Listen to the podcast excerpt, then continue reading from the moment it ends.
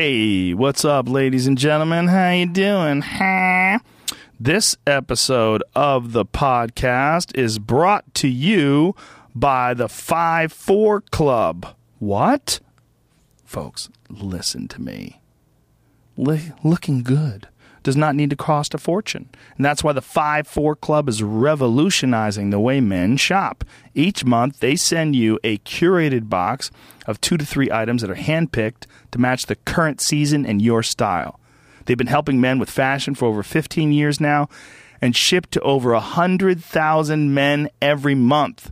They know what they're doing. So if you don't, that's okay. 5 4 Club can help you build your wardrobe one month at a time. Because when you look good, you feel good. Right, young Jamie? He said yes. You get $120 worth of clothes for just 60 bucks a month. You can pause or cancel anytime, no commitments.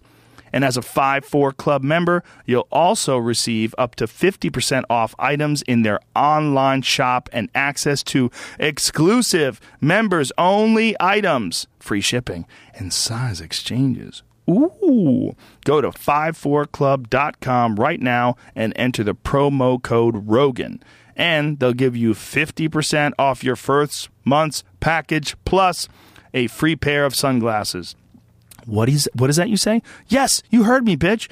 50% off your first package at 54club spelled F I V E F O U R club.com and use the promo code Rogan. 54club.com, promo code Rogan. All right! Yay! Dum dum dum dum dum dum dum dum. We're also brought to you by texture.com forward slash Rogan. With recent conversation and popular culture surrounding fake news, alternative facts, and the news media, it's important to know where your news is coming from. And Texture features some of the most trustworthy, credible publications in the world, such as Time Magazine, The New Yorker, Vanity Fair, The Atlantic, and many others. And Texture gives you access not just to your favorite magazines, but also to the latest in investigative journalism, U.S. politics, domestic and international news. Yes, at a time where it feels like it's harder and harder to find the truth. Supporting the free press is critically important, and from its inception, Texture has supported journalism not just by offering access to great magazines, but also financially. A portion of every subscriber's fee goes directly to the publishers. Indeed, ladies and gentlemen, indeed. Texture, the Texture app, has gone beyond delivering just the magazine itself. They've made it easy to find and enjoy the articles you want to read with daily recommendations, exclusive interactive features, videos, and more. Texture makes magazines easy. And there's so many great ones out there, folks. Okay? You know, Time, Newsweek, Sports Illustrated. Uh, what are you into, Jamie? Wired? You're a Wired fan? Jamie's one of those hackers. I can tell. Texture is searchable. You can mark what you like, check out back issues, view bonus video content, and they even curate articles and magazines just for you or whoever you're giving Texture to this year. Texture is normally $9.99 a month, and you get over 200 magazines. But if you sign up right now at texture.com forward slash Rogan, you get a 14 day free trial. Why subscribe to just a couple of magazines when you can have all of your favorites on your smartphone or tablet all the time for way less? Plus, Texture was selected as one of Apple's top 2016 iPad apps. Ooh! Start your free trial now and download the Texture app.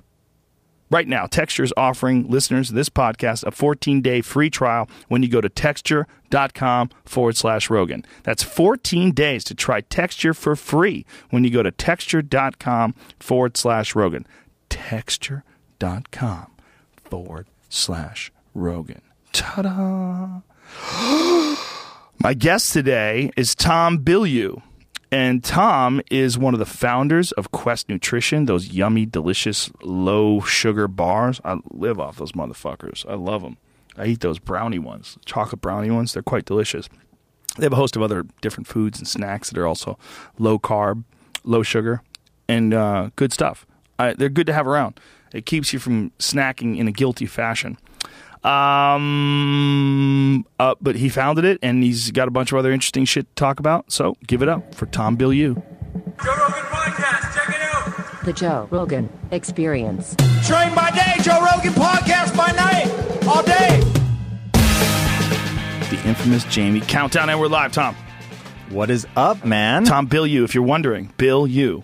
Bill you. People are wondering, like, how do I Just say like that? Bill you, dude. I've eaten more of your bars than any bar ever in the history of bars, next to you in the Primal Kitchen bars. Whoa. All That's right. it. Well, I'll so take that as you're an in honor. fucking lofty Rarefied company. air, man. Yeah. That's- that's those awesome. goddamn Quest bars are the shit, especially you. those chocolate brownie ones. Dude, tell me about it. You guys nailed it with those. Thank you. So, what was the the the idea behind the company? Is like some low sugar, low carb nutrition. Yeah, at the time that we were thinking of launching the company, there was nothing on the market that we would eat. It either tasted terribly and was good for you, or it tasted great and was horrible for you. So we wanted to create the first bar that tasted like it had sugar but didn't, and metabolically speaking, had a great response. dude, it's a grind, man. To to find if if you try to go on a keto diet and Yeah. you you know you try to find like really good, healthy, delicious stuff to snack on, like boy, Well, here's a question: Do Quest bars kick you out of ketosis?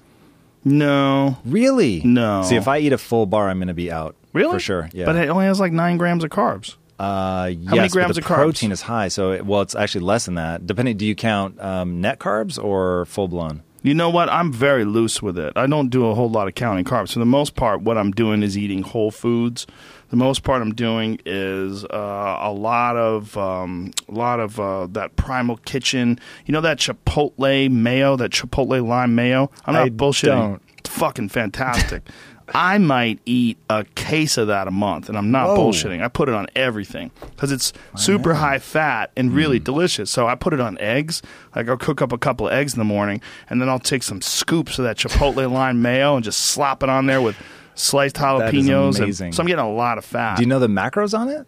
no, I don't calculate all that shit. Really? I'm not a nerd, bro. But you stay in ketosis? you can. what? Yeah. Do you take your blood levels? I have. Yeah. Yeah, I have. Yeah, I mean, How I don't you- do it on a regular basis. I just essentially eat. I well, what I'm doing is, for the most part, if I'm eating foods, the foods that I'm eating are very high fat, Hmm.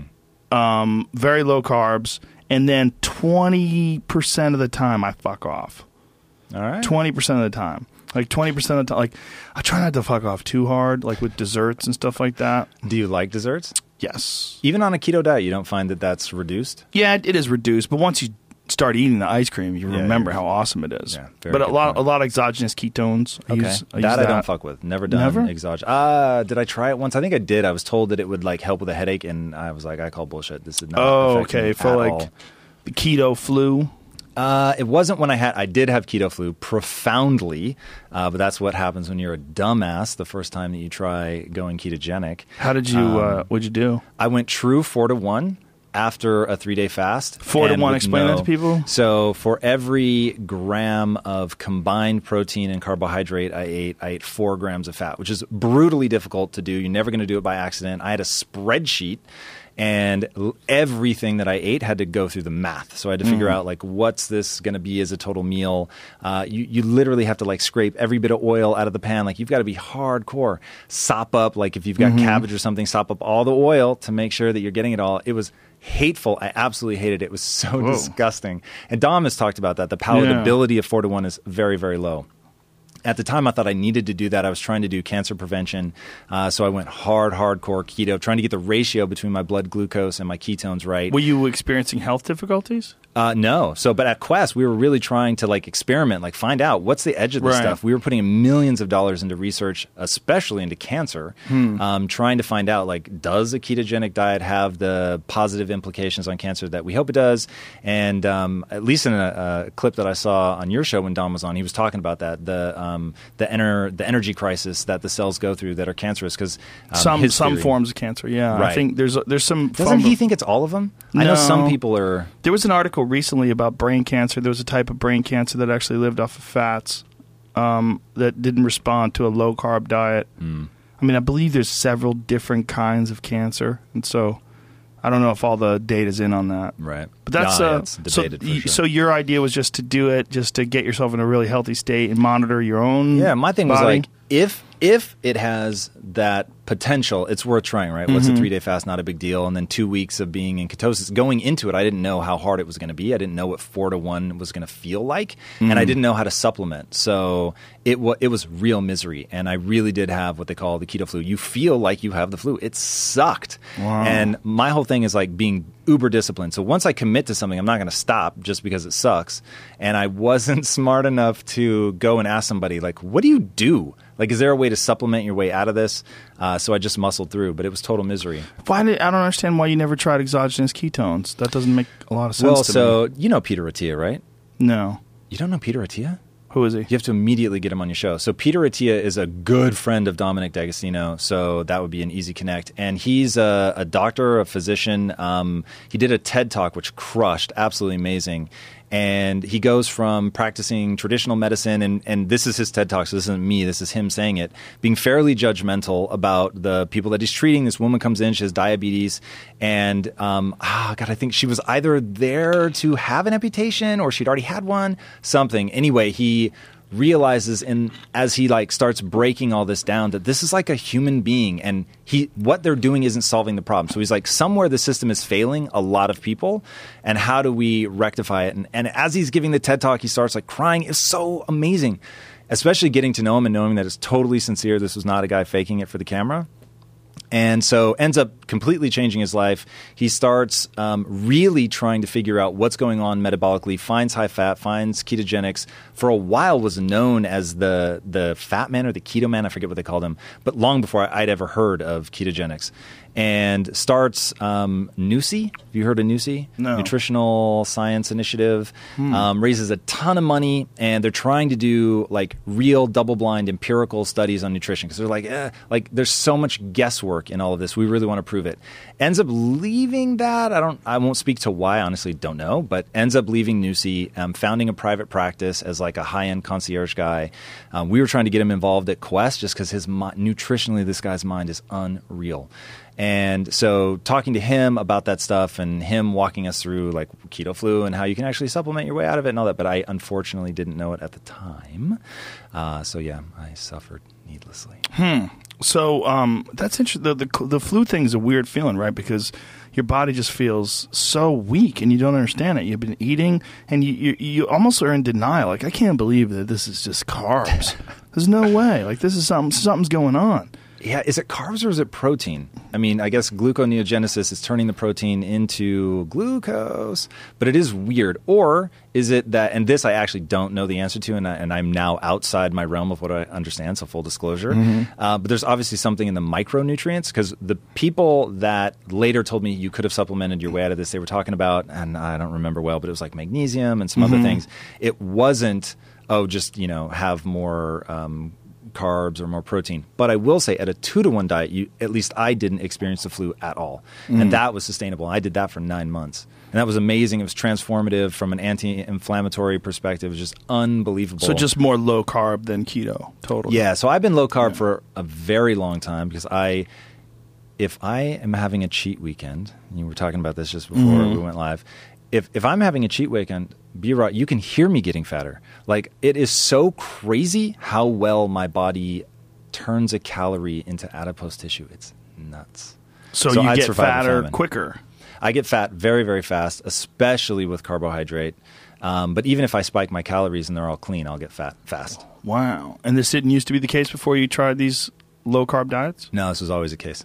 Always. Oh, so, so, yeah, it wasn't until yeah, yeah. That's why I tried low carb. 'cause I'm so Oh. frustrated with always being like having a wet look. a wet look. Yeah. What's that? Yeah, maybe I'm making that up. So that's what my um, partners and I used to refer to people like me who just have a natural smooth layer of fat. Like I have to, Oh. I have to do so much cardio to get that like dry look where you know Huh. you're just really tight. Like a massive amount of cardio. And is that the case even with a like a low carb diet? Like when you Yeah, get I'll to, get leaner on a low carb diet to be sure, uh, but it doesn't like if I want to be lean, lean, I have to do cardio. so you essentially got a really good adaptation body for famine. Yeah, I'll, I'll survive a famine. The the zombie apocalypse, I've got you. Like I'm making it through that. Hmm. Very confident. Do you Very watch Walking Dead? Because a lot of people that think they're going to make it, they don't make it, man. I like do you watch Walking Dead, but. I'm way behind. I'm on like season three. Where'd you stop? Because people are telling me I'm going to tap out. Glenn when they killed Glenn. Oh wow. So spoiler alert, I guess, right? Uh, Everybody I- knows. It I, made it that internet. far. I made it that far. But yeah, no, we're beyond that. So, but here's what I find interesting about that is I want to do like some content on what are like the ten leadership lessons you can learn from The Walking Dead because I think they're there. Like that's what I find interesting about the show. Uh, Rick is inconsistent. Yes. I'm not buying him in this the last season. That's why I bailed out. I don't know, man. I mean, what what leadership things are you going to learn when everyone's turned to shit and a bunch of people killing each other? All right, so let's go to one that you would have seen because it's before Glenn dies. You've got the um, kid. They find him at the bar, right? The guy, his teammates. I don't have a better word for that. His clan, whatever. They go ballistic. They start shooting. You take him back to your place because you want to help him. He impaled his leg. He's hurt. Do you kill him? Do you set him free? What do you do? Uh, well, it's a TV show. It's not real. You know, But you have to be really around the guy. You'd have to know. Right. You know, I think it's part logic and part instinct when you're dealing with a situation like that. Like, how much of this guy's behavior was because he was stuck with a bunch of other shitty people, and how different is he when he's free, and how much does he listen to reason and logic, and how much is he willing to contemplate the possibility that there's a better life if everybody works together? If not, kill him. Yeah. You don't want if you think that he's immeasurably damaged, like maybe he's a big liar, he lies about a lot of stuff, Mm-hmm. and you know you can't count on him. You know he's going to be a liability, and he's not going to be an asset, and he might very well try to kill you in your sleep or something like that. Yeah, you got to kill him, right? Yeah. That's what I find interesting Yeah. about the show is it, it makes you think about stuff like that. Let me ask you this: If something does happen, like asteroidal impact, right, and there's only like ten percent of the people left, Mm-hmm. do you want to be amongst those ten percent of the people, or would you rather be one of the people that died? Wow, that seems like a trick question. I want to be one of the 10%. Like that can I just say have you read The Stand by Stephen No, King? no. Oh, dude, you would love it. Yeah. So, it's I'm about sure. a super flu, right? So it wipes out, let's say it's 10%, I don't remember what the number is, but it wipes out virtually everybody. And then the remaining people have the task of rebuilding society. Now it's a Stephen King novel, so there's a lot of weird shit going on. Right. But that captured my imagination so profoundly when I read it. I read it probably 15 years old. Dude, I still think about that. I think that would, while I wouldn't want it, because inevitably a lot of people that you love end up being in the 90%. Uh, so that would suck. Um, but if it happened, it would be fascinating to see how we rebuild. But if you've seen The Road, that's a pretty dark take on what happens. But um, Yeah, I'm- a little more optimistically. I mean, look, it could be wonderful if you really can survive and you really find a way to live off the land and you find a good group of people and you all work in coordination and you cooperate and you have a wonderful little civilization, you take care of each other, or it could get horribly ugly. And then you could be dealing with cannibals and marauders and people invading you and Where, where do you fall? Hmm. what I, what do you mean? 90%, 10%? Oh, 100%, 90%. Really? Hit me in the head with that rock. Wow. Fuck all this, dude. That's interesting. Yeah, man, you don't want to be one of those survivors when there's nothing left. You know, you don't want to be one of those people seeing if you can eat a charred foot. you know, because you're super starving. Well put. Just, um, I mean, maybe it's a cop out. Look, the only reason why we're here is because monkeys fucked when they were living in trees. You know, and they figured out a way to get to become a person over who knows how many millions of generations or whatever it's been. But I think um, if you really stop and think about like what your life would be if everybody out there was dead and there was only like 10% of the people left. First of all, 90% of the people dead. That's a lot of stinking rotten bodies. You got to get is. through that. That's going to be awful. There's going to be 10%. What's the odds that any of you fuckers know how to work electricity Yep. or know how to get a generator going or um, know how to re up a power plant? Like, what if a power plant goes down? What if uh, the grid is down? You, do you know how to fix a car? Do you even understand how a car works? Like, most people don't. 10%, if you, you could get really unlucky and get 10% of the people who don't know shit and are just looking for a job, Yep. those are the people that survive. No question. If that's the case, we might not make it. Do you know the the United the not the United States, but the human population got down to uh, I think they think as low as like I want to say seven thousand people at one point in time after the, Cape eruption of, Hope a or something like that. super volcano. Yeah, there was some super volcano eruption that there's a, a theory that it dropped the human population down to an unbelievably low level. Hmm. And it was not that long ago either. I think they think it was like 60,000 years ago or something like that. Whoa. I didn't know the the timing, but yeah, I had heard that, which is pretty fascinating. Not good. Not good. If that's real, 60,000 years ago? Especially when you think of genetic diversity, that's really terrifying. Yeah, maybe that accounts for a lot of our fuck ups. You know, it's interesting too, and they also they keep finding these new humans. You know, Hmm.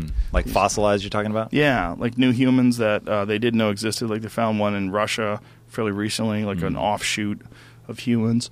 Like we just kind of got lucky to, to make it to this.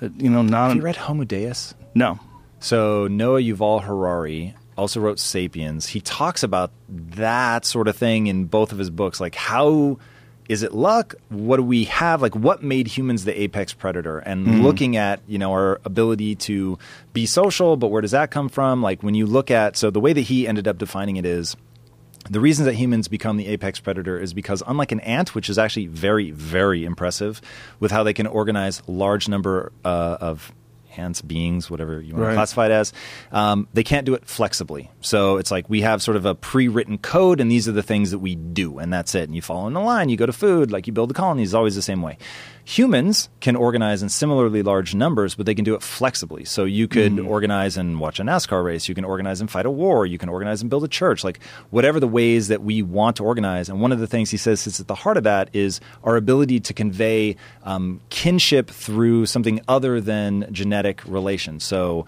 um, what he refers to it as is like that the grand fiction the narrative that we tell each other which is often religion or whatever but it lets people who've never met like uh, the way I always like to think of it, imagine two guys that meet each other and they both ride Harleys. Never ever met, but they click, right? Because they share that thing, which is a stand in for a belief system.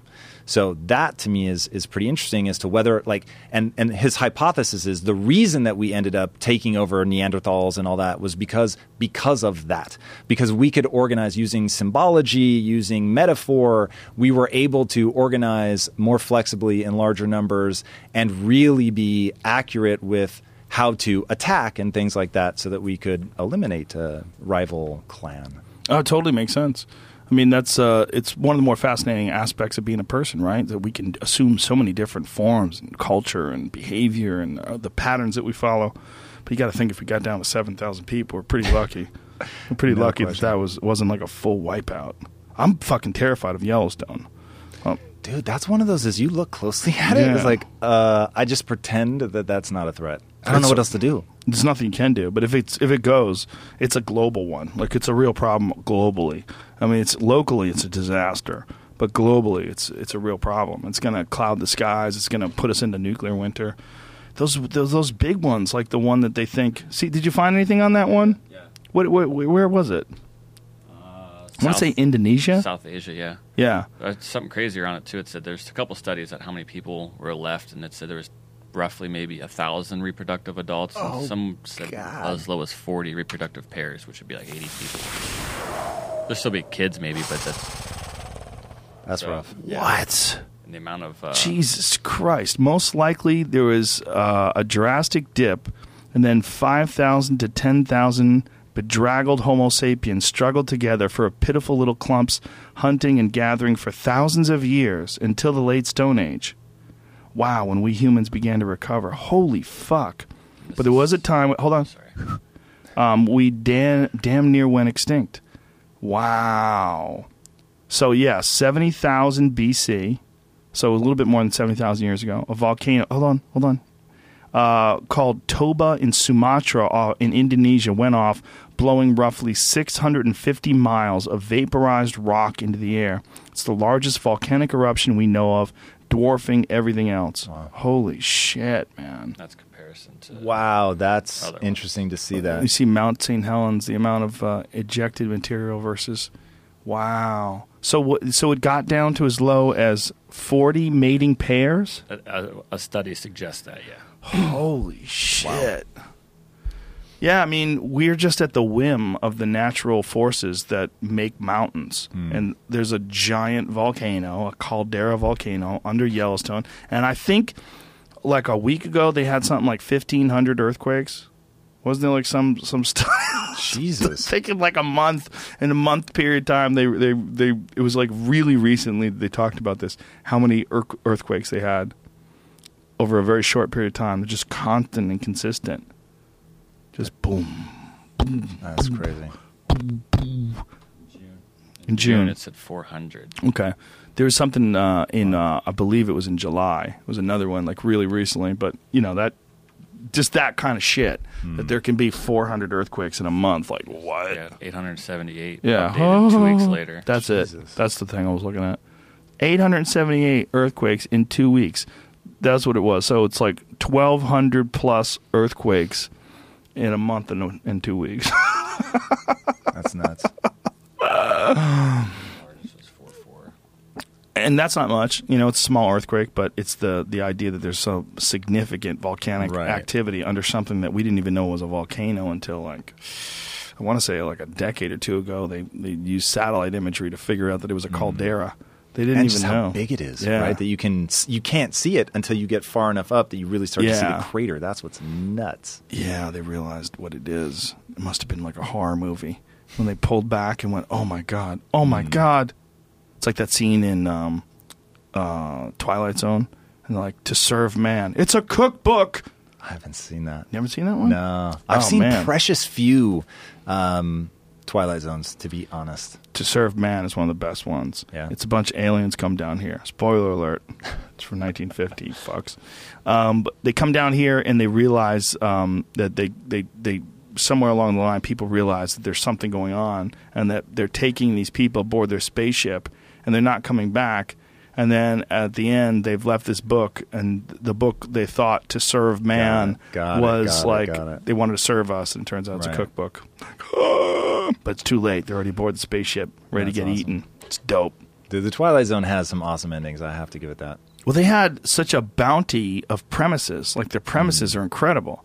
Like to this day, if you stop and think about all the, you remember William Shatner with the, um, did you ever see that one where there was like a, I think I've seen like three, and I don't remember them. he, t- he went to a diner and there was a place that he uh, was at that had like one of those little um, like a fortune teller box. It was like they used to have jute boxes, you know, that were in. Do, do you ever see a jukebox in a diner? Yeah, Yeah, so like you'd be sitting at a table and you can actually control the music. This thing that you're seeing up there, he had uh, a fortune teller, and you would put in a cent, a one cent coin, and ask him a question, a yes or no question, and it would give you answers. And he became obsessed with it, and started started fucking with them. And it was like it was just getting too close to reality. I was gonna say, is it coming true? Like, is he? Yeah, yeah. I, don't want to give away any much. Okay, so no Too spoilers much on that. spoiler, but it was just a great show, man. I mean, it's just They tried to bring it back, right? But I think it tanked.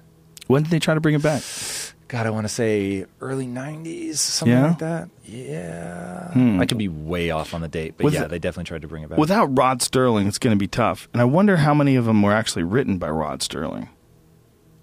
a good question. Because he was always the host of it. Imagine if he was just the host and really didn't have nothing to do with it. They brought it back in the 80s and in the 90s. Oh, Really? wow. Yeah. Yeah, it's hard. When you get something like that, first of all, you got to pay a lot for it. Because I know that was one of the reasons why they switched over the uh, Tower of Terror ride at Disneyland to Guardians of the Galaxy. Was that they couldn't come to a licensing agreement with uh, the Twilight Zone? Really? Yeah, because the Tower of Terror ride was always about the Twilight Zone. Hmm. You know, and Rod Sterling would come out in the beginning of it, and that was the whole the whole ride was about this haunted tower. Right. You know, and you get in it, and it just takes you for this crazy fucking ride. And uh, they somehow or another couldn't come to some sort of a deal, so they decided to turn it into the Guardians of the Galaxy ride. Seems yeah. Uh, if you have a deal with Disney, Yeah, seems like you'd want to keep that rock and roll. keep that dude. Yeah. Somebody got greedy. I, I would agree with that. That's a big part of business, isn't it? Yes. Somebody just gets a little crazy, Yes. does a little too much Adderall, gets a little fired up, gets cocky. Yeah, you'd be surprised how often that happens. Like Yeah. behind closed doors, entrepreneurship is it gets weird. It's I'm all ego. sure. Like you were lit, you're just dealing with going back to your point about these are monkeys that learned how to have sex and then do something. Uh, you feel that sometimes, It's And pretty funny. also, I would imagine being an entrepreneur, like organizing a team of people that are going to work together in harmony Yeah. and not stab each other in the back, not trip each other up with office politics, not get in the way with a bunch of bullshit social issues between each other. Like, how do you structure that? Like, I would, im- I mean, I can't imagine what it'd be like to run a significant business and have a lot of it being dependent upon the way the people in the office that you don't even know you just hire them, the way Right. they interact with each other. Yeah, so one, you have to get really good at thin slicing people. You have to be able to very rapidly identify like are these going to be people that are going to make this a better place to work, which is one of the things that I think is most important. Like forget are they good at their job? That's important too. You got to know that. But are they going to make this a better place to work? And the, some of the biggest mistakes I made in my career have been keeping people because they were good at their job even though they were toxic to the environment. Oh, so it's a Walking Dead type scenario Dude, coming back again. I'm telling you, like there are real lessons that you can learn hmm. about like entrepreneurship and stuff like that, where it- from pop culture. So yeah, that that would be one of them. That was really intense. Uh, figuring that one out, that was a hard lesson. And then knowing when your business is transition. So in the beginning, you're a startup. Nobody knows who you are. You don't have enough revenue, so you need people that are going to just bust ass. They're going to come in. They're going to be hardcore hustlers, get it done, whatever it takes. 2 a.m. on a Friday, they're going to be there for you.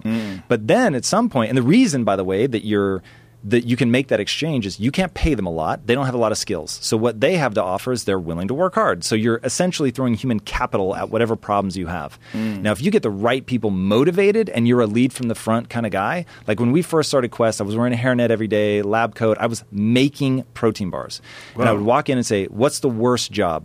And whatever the guy said, this is the worst job today. Oh, it's a little sticky, whatever. So this station's actually the worst. So I would take that station and I would rock it with a smile on my face. I would be upbeat, energetic, and I would just outwork everybody. And the reason I did that was I knew when the day came that it was going to be a Friday at 2 a.m. and they're all going to want to go home. And but we've got to get this batch done. That no one would ever question my work ethic. So when I said, "Guys, I need you to stay," like they would be there. Um, also, because of where we were, when you're in manufacturing, you're inevitably in the inner cities, the only place you can afford that kind of real estate. So we were hiring from the surrounding neighborhood. So we're literally in Compton hiring people that grew up in the inner cities hardcore. And I remember my first lesson in hope.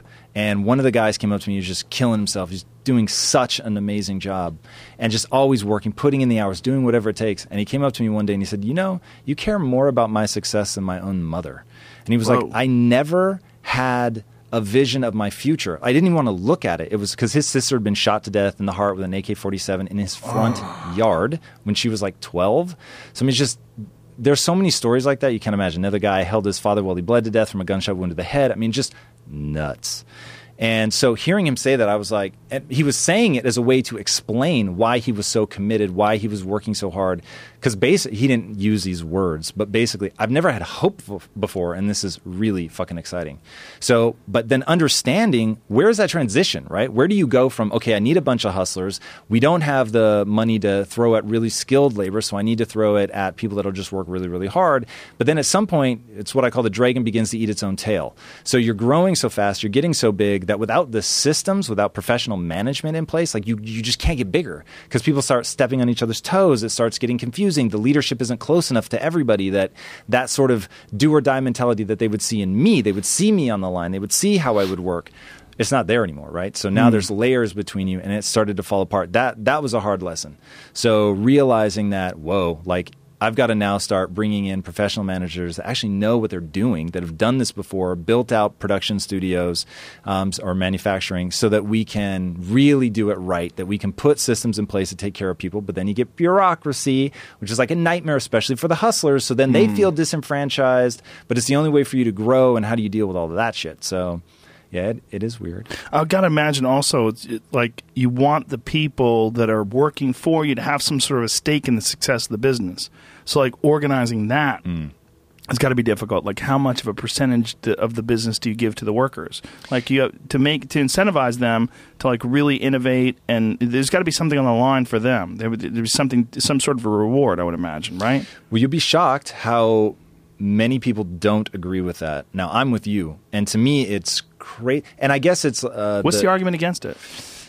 that you're not going to get anything for it. That it's nice in idea, but they won't actually work harder. They won't work smarter. They they just they're not in a position to um, bring benefit from getting that. But here's what I'll. This is the argument I've always given to people that say that. You're not going to get the benefit from them maybe that you would get from you. Like I get equity is triggering you in a certain way, and you've got a certain skill set, and so you can execute against that. But especially now from millennials down, the sense of working for the man, working for some other, like there's no stability in that equation anymore. You used to trade 40 years of your life because you could just kind of count on the fact that you would be there for 40 years. Those days are gone, man. People spend something like 1.8 years or something at a given job and then they move on. The best way to get a raise is to jump to another company. So millennials, dude, they jump around, around, around. So there's no longer this like, hey, um, I'm going to give you stability and you're going to give me like a, an adequate level of performance. So those days are gone. Now, my thing with ownership is one, tie it to being there until an exit so that uh, what I'm trying to incentivize is you taking me all the way across the finish line. So if you don't take me across the finish line, you don't get anything. Fair enough.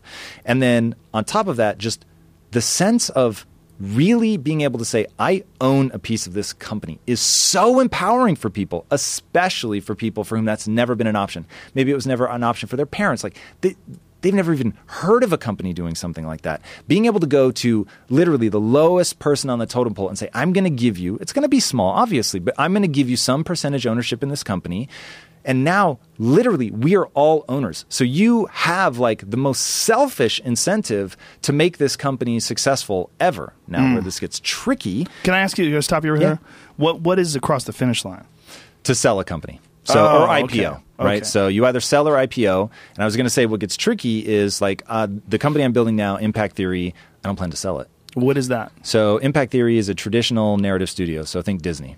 So we're building the Making next movies. Disney. Uh, You're building movies, the next TV big- shows, comics. How grandiose! You're Yeah. building the next Disney. How Correct. dare you? Well, bigger than Disney, I What? guess. Just to, just to be honest, I don't want to. Yeah, I don't How want can to you lie. possibly do that? You're gonna have a, an what are you calling it again? What's the name of it? uh, Impact Theory. Are you gonna have like Impact Theory Land in Paris? No, probably not. But only because, follow Hmm. me here, only because by the time that we'll be able to do that, because I'm going to need a similar timeline, right? I'm going to need 50, 60 years to pull this off. I'm not Right. that spastic. Okay. Um, and by then, Virtual virtual, reality. reality. or augmented reality. It just won't make sense to build out the physical structures. Right. I guess some people want to rock it old school. They do. And oh man, Jesus, coaster. we could really get into that about how the world's about to bifurcate and you're going to get between people who augment themselves, brain augmentation, and people Mm. who refuse to. Did you read Fahrenheit 451? No. Oh, dude, cool part in the book. All right, so the world splits. Knowledge is dangerous, so we just Right. burn books offhand. And it creates a really stable society. So most people are all for it. But you have these people who are like, fuck that. Like, I want to read. I, you don't get to tell me what to think. And so they move off into the woods. And I remember reading that going, I can actually see something like that happening. And I think the moment that that's going to happen is when humans begin to augment themselves, not to overcome like cochlear implants. You were deaf, everybody gets that. Um, retinal replacements and things. Okay, you couldn't see, people get that. But when it becomes, no, no, no, I just want to raise my IQ, I want to be able to process data faster. That's when people are going to be like, fuck that. And you're going to get a bifurcation. Now, how weird does it get? Because now the reason I am convinced that people are going to do this. AI is going to get real real fast. Even if real fast is 50 years, like it's going to get really compelling and you're going to find people just to keep up with artificial intelligence, you have to augment yourself. Mm. Otherwise, you just accept that this stuff is going to outpace you and I, well, I guess I'm just a lowly human now. So I think it is going to happen. I don't think there's any question about that. But I also don't think there's any question when that starts happening, some people will refuse. Well, if we really do augment ourselves to keep up with artificial reality, artificial reality is supposed to change like 10,000 years of advancements in the first two weeks once it starts augmenting itself. Once artificial reality figures out how to r- do a better job of creating artificial reality, which it's absolutely going to do, if it can learn and actually create. Right. We were just talking about this with Brendan Schaub, who was in here earlier, about the movie uh, Alien Covenant. We gave away spoiler alert. Did you see that movie? I haven't. Well, there's one of the things in there's these robots, these uh, artificially intelligent robots, and um, they realized that giving them creativity was a huge mistake, and so they they have, don't have creativity in the new models. It's really fascinating Yeah. because if you do give some sort of an artificially intelligent creature thing, whatever you want to call it, that you make, once it starts becoming sentient and creating things itself. It's going to look at its own wiring. It's going to go, why the fuck did you connect that to that when you could just do it this way? And why look at its own code? Like, what's this pathway? Like, that's kind of redundant. How about we just do it this way? How about you open up that end of it? How about people are looking at things because they're worried about mortality and all these different, uh, you know, their own their own demise and the finality of death, and that this is all tripping them up. And they really should be thinking about this way. And then, boom, they're off to the races. And Yeah. in a week, two weeks, three weeks, they're down the road thousands of years of human evolution. Yeah. Have you you hear about the Facebook AI experiment? Yes, yes, fascinating. Yeah. They started Start talking to in, a, in a new language. Yeah, so that the nobody fuck? could listen. And everybody pulled the plug. Like, right? "Hey." That was the first one that I was like, oh shit. Like I didn't think of even the the most simple ways that they could just rip, step to the side and like ice us out. You're you're absolutely right. It's going to happen fast. It's going to get weird. The It question is does it become the Matrix or what does it become? it could be something unimaginable. I mean, it could be a real god. I mean, we really could create, and that's not a bad use of the word. And the, and the term, when you're talking about artificial intelligence, I think one of the problems with that is we start thinking robot. Oh, you're hmm. making an artificial robot. You're making a system, okay? And this system has desires, and this system has goals, and it has if you're if you're somehow or another engineering the ability to create and innovate into uh, this intelligence that you're creating. I mean, call it artificial all you want, but it's real. It's right there. So I don't know what it is. I don't know. I think the problem with the term artificial reality is we start thinking about science fiction. We start thinking about robots and things like that You're making a thing that thinks for itself. And it doesn't just do things like your computer does things. No, no, no. This does things without you asking it to.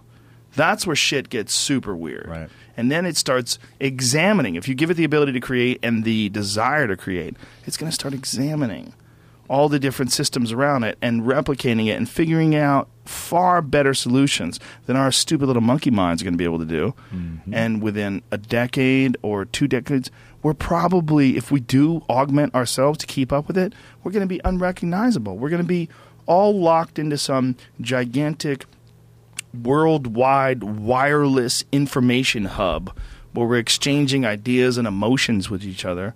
It's it's I mean having the access to information on just demand like we do now is probably changing us in some really profound ways that we're not even aware of right now. And the idea of this becoming just a baby step in some infinite journey hmm. once s- sentient AI goes live it could I mean, when guys like Elon Musk are terrified, you should be paying attention. Yeah. The people are poo pooing that, I'm like, man, I don't know. That guy seems smart. Yeah. Yeah, we, we have to be insanely thoughtful. And I think, and look, I, I am a neophyte. I'm not the guy to listen to. And you should be listening to people like Elon Musk on the topic. But my gut instinct is it's the underlying drives. And you talked about that. Once you give them the drive to create, Yes. now it gets weird. So, what are the things that you imbue them with at the earliest level? That has to be decided way fucking early. So, imagine if you imbue the AI at Facebook with a desire to connect to their human overlords and communicate effectively and make sure that they're kept in, all that stuff. Like, that's going to give you a very different result than failing to give them the desire to you know please or whatever. Like humans have a desire to connect with each other. They have empathy. They have compassion. And it is only in the rare case of a true sociopath that that kind of thing is missing. And we see if you think of a sociopath as essentially ai gone wrong we see the kind of damage that they can wre- wreck on the world. So you, you have to be so thoughtful about what that underlying um, desire system is the thing that propels them forward Yeah, and giving them the ability to rewire whatever that desire system is.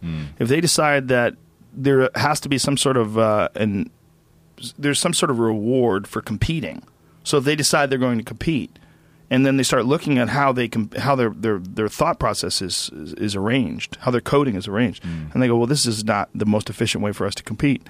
Most efficient way for us to compete is to be completely ruthless and not worry about biological life at all. Oh And well, then- let, let's get into that though. So, Yeah. have you seen the studies that they've done on um, trying to figure out like? So, if you heard, obviously you've heard, nice guys finish last, right? Mm-hmm. So, a guy named Eric Barker wrote this book called "Barking Up the Wrong Tree." He covered, I forget who did the actual studies. Forgive me because I'm now attributing it to Eric Barker, and he was just talking about somebody else. But they ran these studies where they wanted to find out um, do nice guys finish last or not. And what they found looking at the data, nice guys finish last and they finish first.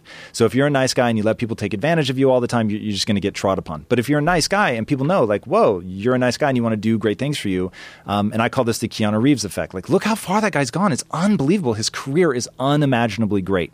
And when you hear people talk about him, like, just behind, he's so quiet and private, but behind the scenes, everybody's like, he's a good dude. I've never met him. I can't tell you, but just like you hear that over and over and over. He's a good dude, good dude, good dude. And I think that that's created a lot of the opportunities in his life. So somebody uh, created this um, basically contests where they said submit your um, your AI and they're going to compete in a contest to see who can essentially it's called the prisoner's dilemma. So in the prisoner's dilemma it goes something like this and hopefully i, I nailed this first shot here. The prisoner's di- dilemma is let's say you and i were both arrested. Now we know that we actually committed the crime. We did it together. We're arrested. We're now put in separate cells to be interrogated. We can't communicate at all. If we both stay silent we only get one year.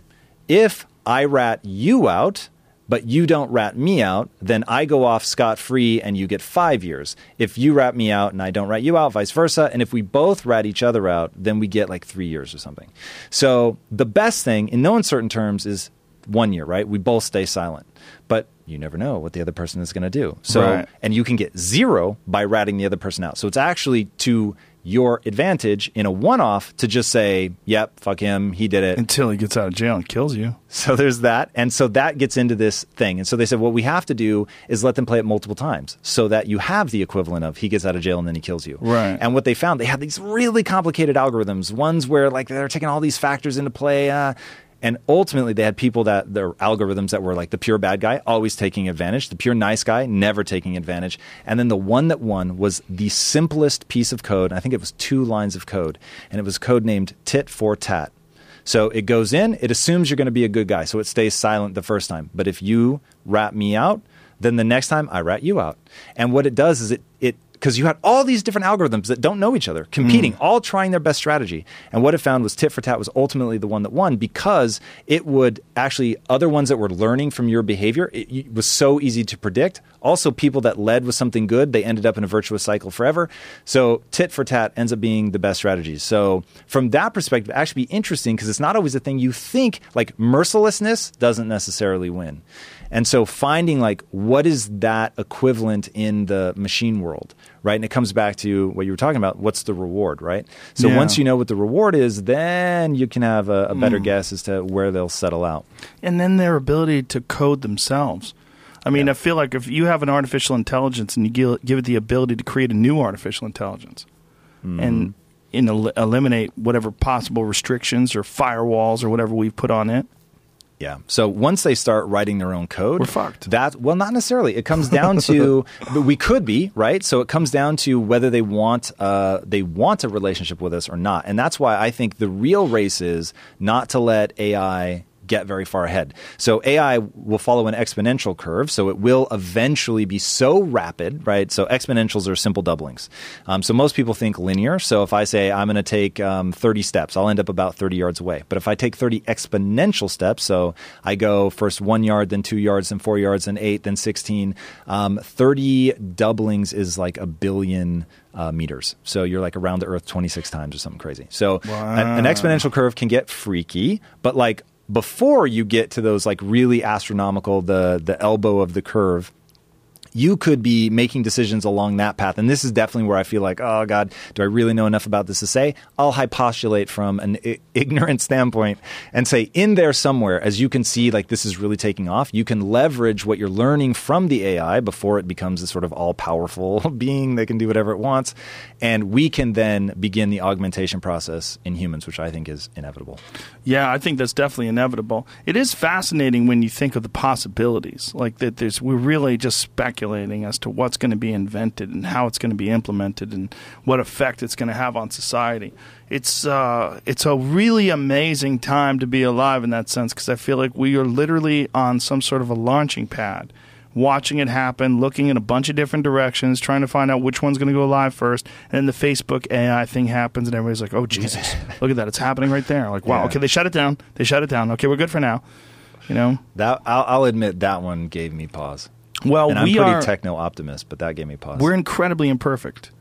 The the human animal with its emotions and fears and uh, all the weirdness of us, all our anxiety, all our uh, contemplating the possibilities, the ego, all the different variables that uh, we take into our lives and society and culture and civilizations. These are like really ineffective ways to exist and, and thrive, but they're they're animal ways integrated into this new hard one zero culture, like this this new binary thing, this you know computer code, uh, operating systems, internet information, data, engineering, all these different like really hard things, and then inside these hard, I mean by hard meaning like you know, like a like uh, a an intersecting line hits another wall, and then there's a building, and then there's hmm. steel glass. All these things that humans have made, but they're all like ab- absolute things. And then with us, you have like, wow, I wonder, boy, who, what's going to happen? Do people like me? And you have all these weird, th-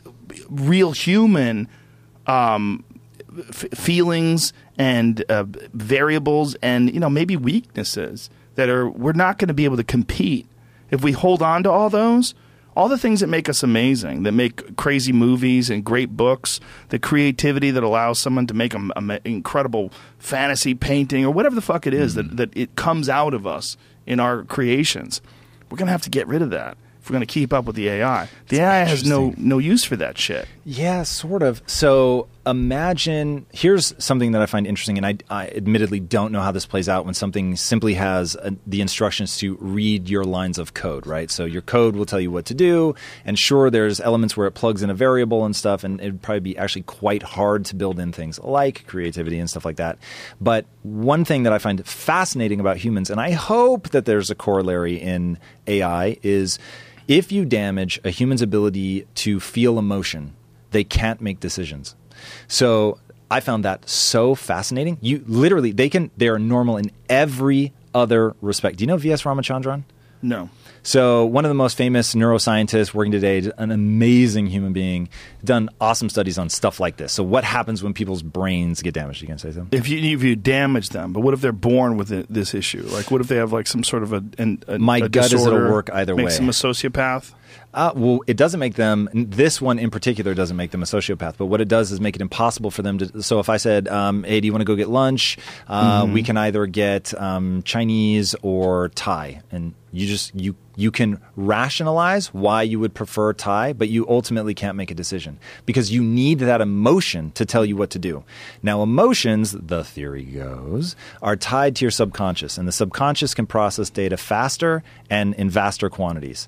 So, what it's doing is instead of then feeding you information in the form of words, it just feeds you a feeling, and then you go based on that feeling. But without that depth of um, information being processed and handed up in the form of an emotion, a human can't make a decision. Which I've literally, as I was reading about that, I was like, no, no, no, man, I'd be able to. I'd be able to. Like, I'd be able to reason my way around it.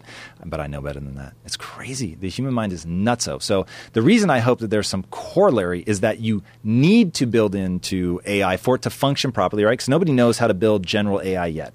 Right. And I like to think that part of that is going to be the safety valve of they have to have emotions.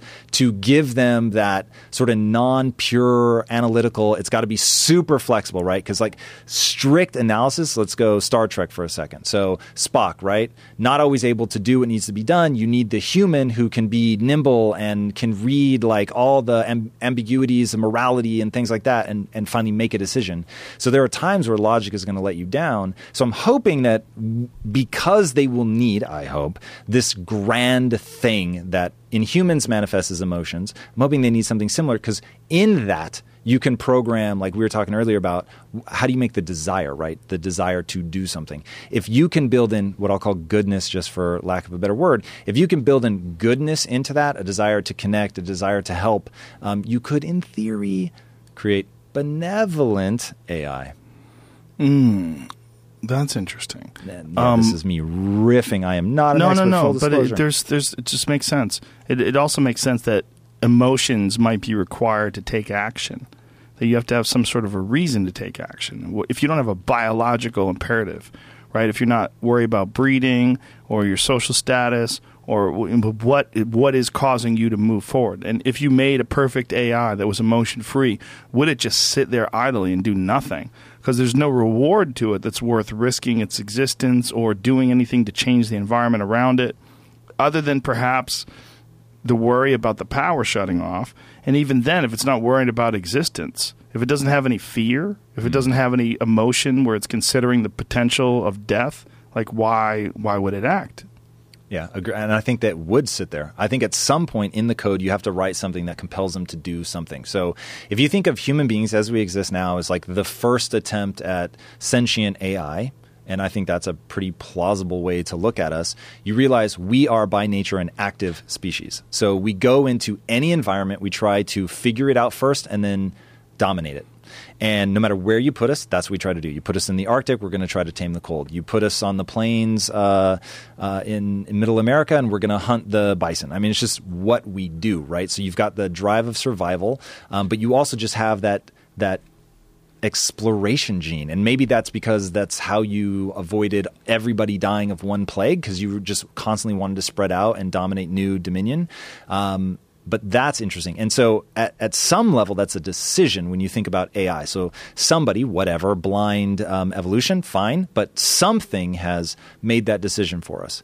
And in AI, it will have to be a very cognizant decision. And I think we'll have to, to get to true general AI, I think so many layers will have to be laid down of things like that. Oh, this is an active robot. It never just sits idly. It always is looking for, and what's that thing? Connection to be of service. Like decisions like that will have to be made. Mm. Now, what do you do with the psycho who's like, I'm going to create AI that takes that open source, because this will inevitably be open source, and I switch the variable from be nice to crush the skull of, right?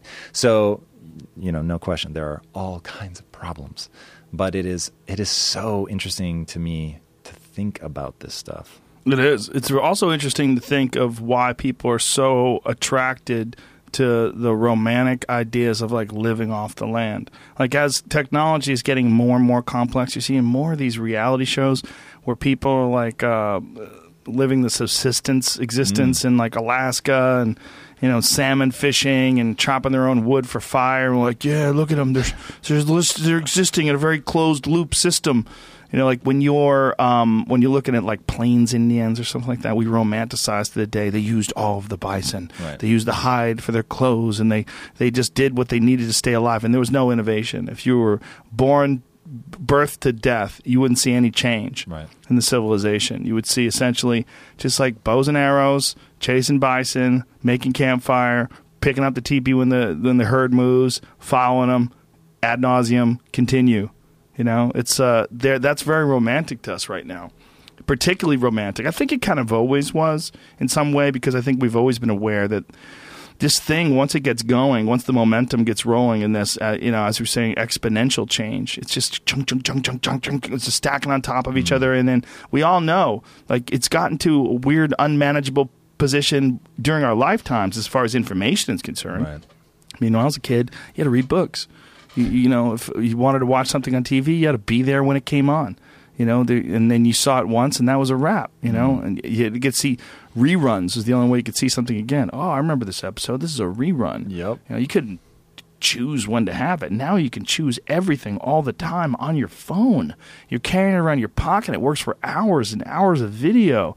The input that you have into that, it's like you can create your own content. You can make your own videos. There's a, I mean, how many fucking people are on YouTube that have millions and millions and millions of videos of hits rather of their videos and just all these people tuning into their content like con- all over the world and that just the idea that this is happening in our lifetime it didn't exist 20 years ago and it's now like one of the most impactful things in the history of human nature you got to go back to like the printing press for anything to have remotely as much of an impact on the culture as the internet itself That's crazy. it's in our life It's crazy. I know. how old are you 41. so you remember probably when the internet was clunky, when it was just for sure. like like you know you were probably real young and like it's probably seventeen or something like that when you first heard about what AOL. email was when I was 18. It was the first time somebody said the word, "Hey, we should get email accounts when we go to college." And I was like, "What the hell's an email?" See, account? that's the right year because you got all the way to like high school and into college before it started affecting you. I you had to my live first like a regular person. until I was a junior in college. Whoa. Yeah, didn't have AOL until I graduated. So I was in my early 20s before I'd ever logged on to the internet. I You've idea. got mail. it's crazy. Yeah, I didn't. Uh, I didn't get online until '94. I moved to LA, and uh, my friend Robbie, who actually worked at a computer store before he was a comedian, he uh, he taught me about it. You're like, way ahead of me. I didn't get on until 98, 99. You know what I did as soon as I found out? As soon as I got online, I started downloaded UFO files. I was like, these UFO reports. What? What's in there? I was completely convinced. That's hilarious. I was like, I'm going to find the, the truth. It's online. You could download it, and you could download it. It would take forever. And we'd be like chunk, chunk, chunk, chunk, because of 14.4 modem, Oh, yeah. chunk, chunk. And then I would print it. Wasn't it mostly like text back then too? Yeah, yeah. There was like no pictures or. If it was a Pictures picture, are it would take brutal. you hours to download, and they, by they're line. coming so slow. Clunk, clunk, clunk, clunk, clunk, clunk. I remember my friend sent me a porno film. Not even a porno film; it was a clip. It lasted like 15 seconds. It took like an hour for him to send it to me. Pictures used to take t- 20, 30 minutes just to load. It was crazy. Yeah, it was f- websites were so strange. You know, you would start loading them, and they would come down like like water slowly coming down the side of a building. You know, Hmm. you'd see it like it was weird. I just remembered my dad catching like he looked at the history and found some porn site I went on to when I was like I don't know eighth grade and it was like Pamela Anderson's first Playboy pictures and he Right. was like I want to see what you were looking at while uh, while I'm not here and he went and took a shower and the whole time it was still loading and I was just like oh no what's he gonna see what's he gonna see it was just like Ah. tick tick load line line line That's hilarious. And, I don't know thirty minutes probably later Yeah, now I mean you can get insane internet on your phone. That's it's really pretty impressive. I mean, and then the phones are getting weirder and weirder too. Like, do you remember when phones first came out? The cool people had a little phone. Like I remember I had a Razr, and I was like, "Bitch, look how little my fucking phone is." It's a little skinny ass thing. Pick it up, call people, close it. It's like a credit card. Shoves in my pocket. You were the coolest, man. You had one of them little phones. You were an idiot if you had one of those big phones. Right. What are you doing with that big stupid phone? Now it's like things like this new Samsung. Yeah, is Nokia, old school, yeah, son. buddy. But the really small ones were the right there, the above one. Look at that. The That's fuck crazy. is that thing? They tried to make a new kind of like dial all around it. You hold that thing up to your ear, like it's like a cell phone. Uh, was like the size of a beeper. Yeah, those were the shit.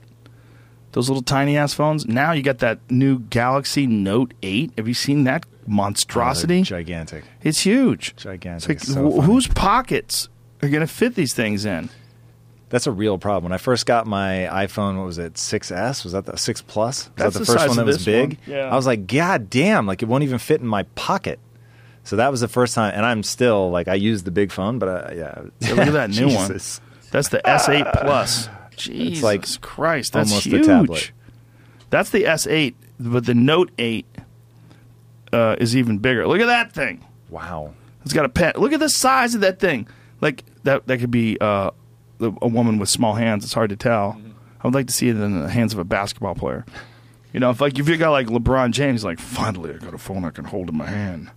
You know, because for him it's probably like King Kong, like holding little tiny people. You know, those big giant hands. Like for a basketball player, like a some sort of a Bill Russell type character with giant hands, that's a good size mm. phone. But to small people, Not so much. you're just trying too hard. I, I never. Uh, I had a, a Galaxy Note before. I never used that pen. I was Yeah, like, when I first got it, I was like, this pen is going to rule. Hmm. This is going to be the big difference. I'm going to send people pictures. I'm going to draw dicks on them. I had this plan. It's a good plan, John. That was the plan. It was just like to just make funny pictures, you know, without, and I never used it. I just I got lazy. I think I just it wasn't that interesting. One thing that is interesting though is that you can circle something and like uh, say if like there's a part of an article that you think is interesting, you could circle it and copy it and paste it really simply and easily. really. Yeah, that's pretty good. With the actual image itself, like say if someone sends you something and there's some text in an image, you could just circle around it and and send that to yourself and That's save it. cool. Yeah. What do you use? iPhone? Yeah. Do you ever fuck around with Windows?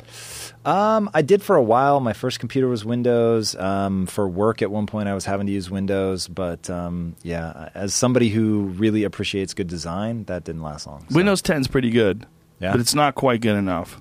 It's pretty goddamn good. But that's what's always been fascinating to me is that Microsoft is the biggest company when it comes to operating systems, but it's not the best. You know, and everybody kind of knows that. But it's there's this weird sort of battle. I mean, Apple's big enough; they have plenty. They make the best stuff. They make the most high end stuff in a lot of people's eyes, but it's real limited. Like you can only get what they put out. If you want a Windows laptop, you have a hundred options, Right. more. You know, you want a Mac laptop, you have a few. But the interesting thing is that was Steve Jobs' approach, right? Was he came in and said, "You have too many options. This is stupid. You've really got to narrow this stuff down." Microsoft Surface laptops. And They pulled the recommendation after uh, announcing it. I guess t- two Not years ago they recommended. recommended it, and now it's like the first time they've pulled it in a long time. Oh, interesting. Predicted reliability with an estimated two-year breakage rates of twenty-five percent. Ooh, that's not good. They got cheap. Yeah, it's the specific, the new one, the Microsoft Surface. Well, that's Like, interesting attached. because there was another study that I saw. re- Not study, um, uh, you know, one of those lists that listed it as the best laptop available in 2017. This, this just like within the last week they pulled that thing. maybe it's so- just like different consumer groups, but Yeah. maybe the best laptop while it works. Yeah, You know? if, if what you have is a breakage problem. Yeah, the problem is that. it working. While it's working, it's the best. How long is it going to work? It's not going to work that long. But you know, it's like a while it sprinter. You know, they're the fastest, but they don't run the longest. Very true. Maybe think about Very that true. way, man. I think that's fair. So, what are you trying to do with this company? Like, Literally pull people out of the matrix. So, What? Um, yes. Wait a minute. That is our stated mission, my friend. We are here to pull people out of the matrix. So I can out, I can man. walk you through it if you really want to know. Yeah. Uh, it goes like this. So um, when I I'm not a born entrepreneur, so I'm very very far from it. And through wait a minute. Are there born entrepreneurs? Uh, there are people that will tell you that there are only born entrepreneurs. Those Uh, people are idiots. Yeah, I would agree. with No, they're not. There's some amazing people that say that, but I just think that they're very, very catastrophically wrong about this. Yeah, people love to say shit like that. To me, it's like saying you're a born mixed martial artist. Now, there Mm-hmm. might be people that have certain athletic gifts that make it, they get early wins, and there's just things that click into place for them Right. uh, in a way that it doesn't for other people. But if you get a grinder, somebody that's really willing to put in the work, then you can get somebody who becomes absolutely extraordinary. So that certainly has been my life. So I grew up being taught to be a good employee, keep my head down, do as little work as possible, and avoid punishment at all costs. That was my life. That's what my parents taught me to be a good employee and I obviously that didn't sit well with me. I wanted to do something more. I had pretty big ambition. Uh, I go to film school and I do very well in film school until my final film, and then I fall flat on my face, embarrass myself, and realize I'm not a talented filmmaker. And in that, What made you notice that you weren't, and why did you think you couldn't get better? So, great question. So, when I started film school, I believed that you either were talented or you weren't, right? There's just some things. You either can sing or you can't. You either can draw or you can't. Uh, when it comes to art, which I saw film as art, you're either good or you're not.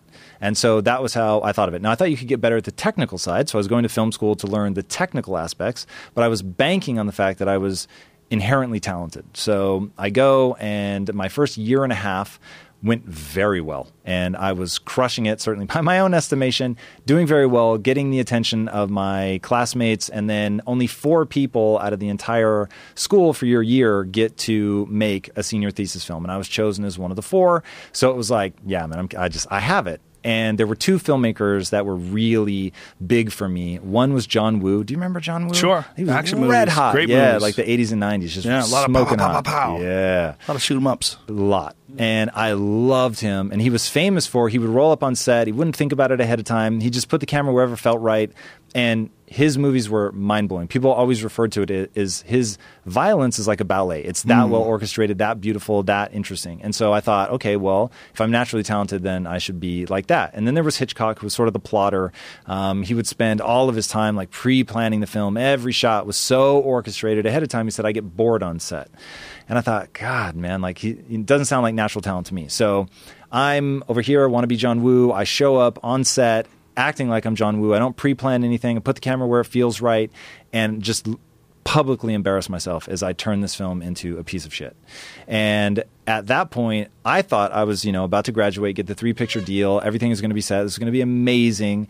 And there I am, crash and burn. Now the other students are circling me like vultures because, I mean, that's the film industry, man. Like, it, it is a zero sum game, or at least it was back then. That's how people saw it. Because it wasn't like today where you could Right. edit on your fucking. I mean, he's editing like right now.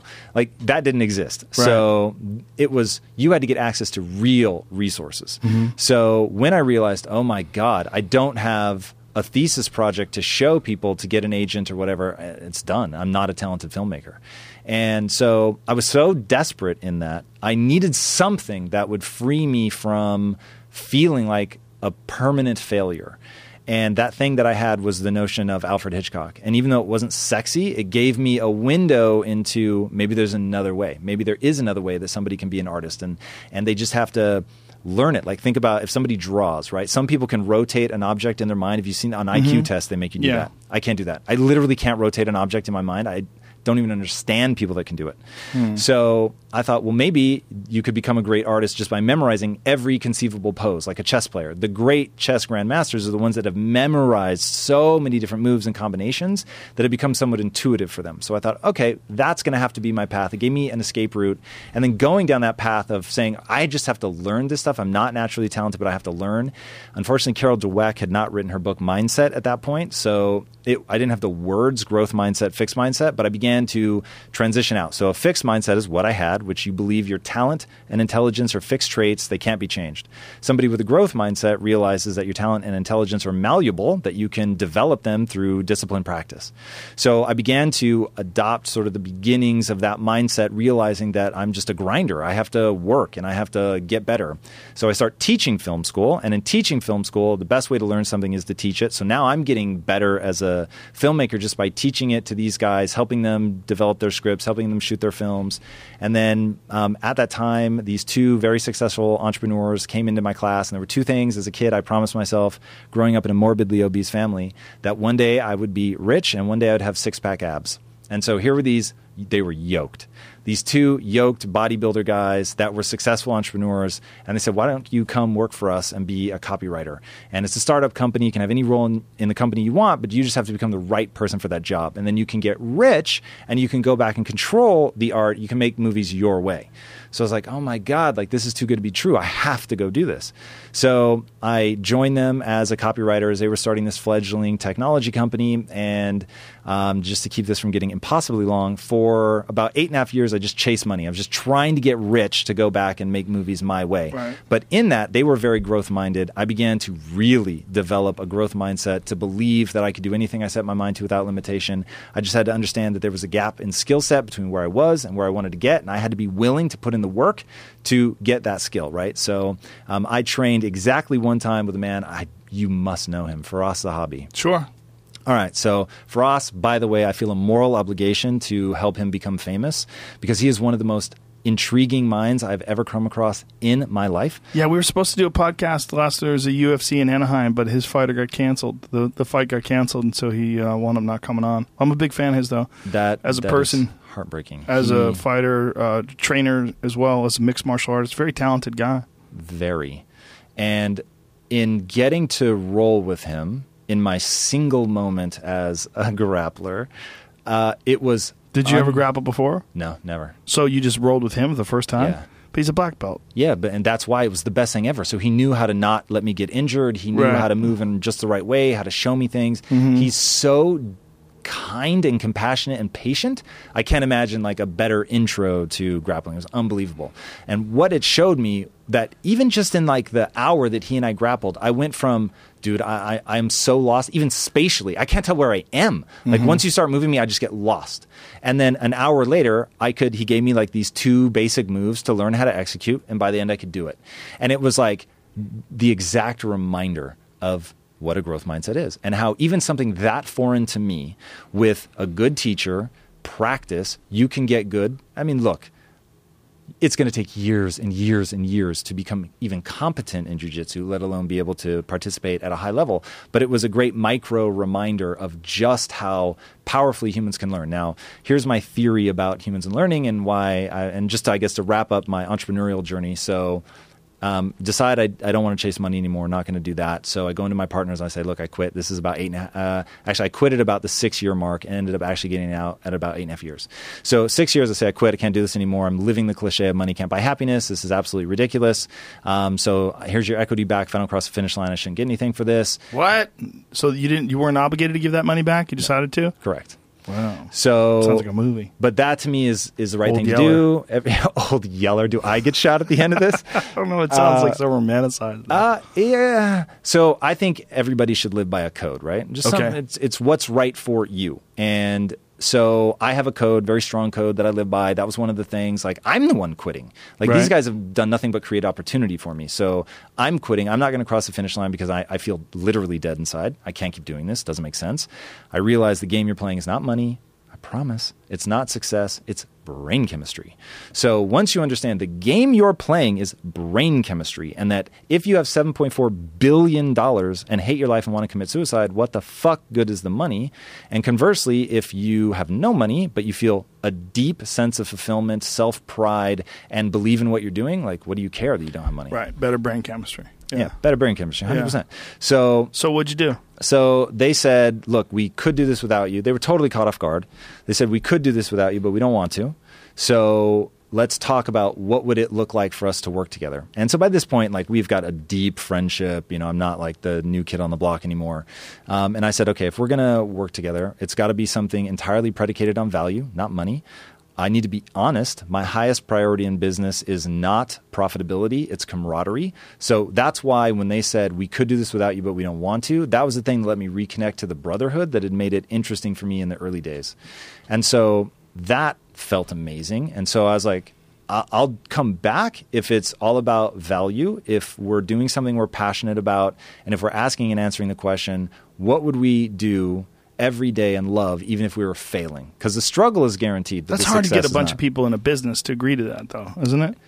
Uh, well, it wasn't for me because they were already there. So they were like, "It's crazy." We felt the same way for a very long time because we like we we and by we they were so much farther ahead than me at this point. So they really and gave me the opportunity to learn. Had really built that tech company up. Like we got I think a valuation of twenty two million if I'm not mistaken at one point, and we just couldn't get it passed.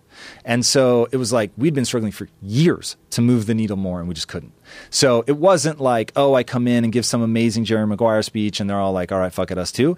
It was like finally somebody just said what everybody was already thinking. Mm-hmm. So they said, all right, let's give us a timeline of six months. If we hit these revenue numbers in six months, we'll keep going. But if we miss them, we'll sell. So we didn't hit them. And so we began the sales process. And all in, it was about eight and a half years by the time that was finally sold. And the thing, for three very different reasons, that we decided to found that was going to be predicated around delivering value to our employees and our customers, that was going to be that thing that we would love doing every day, even if we were failing, that allowed me to connect emotionally because um, it ended up being Quest Nutrition. I grew up in a morbidly obese family, and I wanted to save my mom and my sister. And it would it gave me this. Um, Mother Teresa has a great quote. She says, "Nobody will act for the many, but people will act for the one." So finally, I could just think about two people that I knew and loved, and I wanted to do something awesome for them. So when I got tired, when I was fatigued, rather than thinking about money and a big house and a fast car, I was thinking about fucking saving my mom and my sister. And our idea was if we could make food that people could choose based on taste, and it happened to be good for them, we could actually end metabolic disease. So that was like the driving force, and we were fucking excited about it. And we didn't know if it would be a real business. We didn't know, like, every time we'd explain it to people, we're putting value first. And we thought, God, do we sound like total assholes? But it was like we really believed in it. And so it gave us insights into social media. This is back in 2009 when nobody was really using it for business. And we could see that it's just a megaphone. So if you actually do deliver that kind of value for people, they're going to talk. And now they had the ability to talk to a global audience within minutes of an interaction with your company. So if you were really taking care of them, you really delivered a product that was real, and you were building community, community, community, then you could really do something. And so that's how it took off. But it really did. I used to joke and say Quest is a company born out of misery because it was. It was three guys slogging it out not really even liking the product that we made. It just served a need in the marketplace. Um, security software. We didn't care about it. We didn't use it in our own company. So it was like, oh, God. So getting into something, we were obsessively talking about nutrition anyway. I've lost 60 pounds and kept it off. Uh, I went through a pencil head phase. I've added muscle. Like learning about diet to escape the fate of my family has been so important to me. But that was all back at a technology company. So we were now leveraged. And one of my partners is a fucking nutritional genius. This dude is unreal. So leveraging what we were doing and thinking about already just was insanely powerful for us as a, a business opportunity. And we ended up making more in a single day at Quest than we made annually at the tech company. Dude, you went from telling me about being a failed movie maker in college to the full journey of Quest Nutrition. Yeah. I don't know if that's good or bad, but there it is. Yeah, it's um it's a crazy journey, man. That's weird that you um, didn't want to go back to filmmaking though. Like, could you you realized you fucked up and why you fucked up? Well, so here we all come full circle. So, So this part is of, what your new country company Yeah, is. So, so- your new company is about making. You want to make films? Like, what do you want to make? traditional narrative content. Yeah, so Yeah. comic books, books, movies, TV shows. Now, have you fucked? Don't you think that it's one of those things that, like, when you were in film school and when you were like trying to come up with a thesis film, that this was like a step in a very long journey of figuring out how to make films, and that you, when you left it, you gotta gotta you're going right back to where you were, or has life experience given you more tools to work with, and you could sort of apply those to the idea of creative filmmaking. Yeah, exactly that. So, what I'm not trying to do is go back and be a director. What I want to do now is build the studio. So, um, becoming an entrepreneur and training myself in that way has created an obsession with scale for me. So, the thought of myopically making one movie is absolutely terrifying. Like, just the amount of time it would take and your ability to push multiple things forward uh, essentially grinds to a So halt. you want to sort of finance other people's ideas and projects. That'll be part of it. Be a part of it. that'll be part of it. Bringing a team together that can execute at at scale and create um, a, a lot of content. And in the beginning, we're going to have to partner with people. We just don't have enough finances. Like we have enough to. You know, build the infrastructure and get the creative together, but we're not going to be, you know, financing a hundred plus million dollar film every year. So um, we'll need to partner with people. But that's essentially what I've spent the last fifteen years learning how to do is the business side of things, um, how to build teams, how to get them pointed in the right direction, how to think through. Okay, you've got this grand goal, you want to make a studio bigger than Disney, but like, what are the real, like, what are the things you can do today to actually take a step towards that? So is your like desire to do things changed? Like your your desire is not to create a film anymore. Your desire is now to create business. Your, your Sort desire of. is to create in- some sort of a large organization. Yeah, sort of. So in in reality, my real desire is I want to pull people out of the matrix. So that's yeah, well, that's that what you said before. That's what I was trying to work my way back to. Like, So that's the most sincere thing. So the matrix to me is a set of limiting beliefs that the vast majority of people have that stop them from achieving what they could achieve in life if they only understood that humans are the ultimate adaptation machine and that we are the only animal you can put into any environment and we will be able to survive and thrive. So we can do that through, sort of. Give me an example where we you don't think Well, we, can. we don't we don't survive and thrive in horrifying climates. Like you, you bring people to Antarctica, they survive. They certainly don't thrive. look at got to look get at out of indigenous people, right? So Sure. they do, and you can we can go in and build a research facility. So some of the adaptation is What do you mean? you say there's no indigenous people living in Antarctica.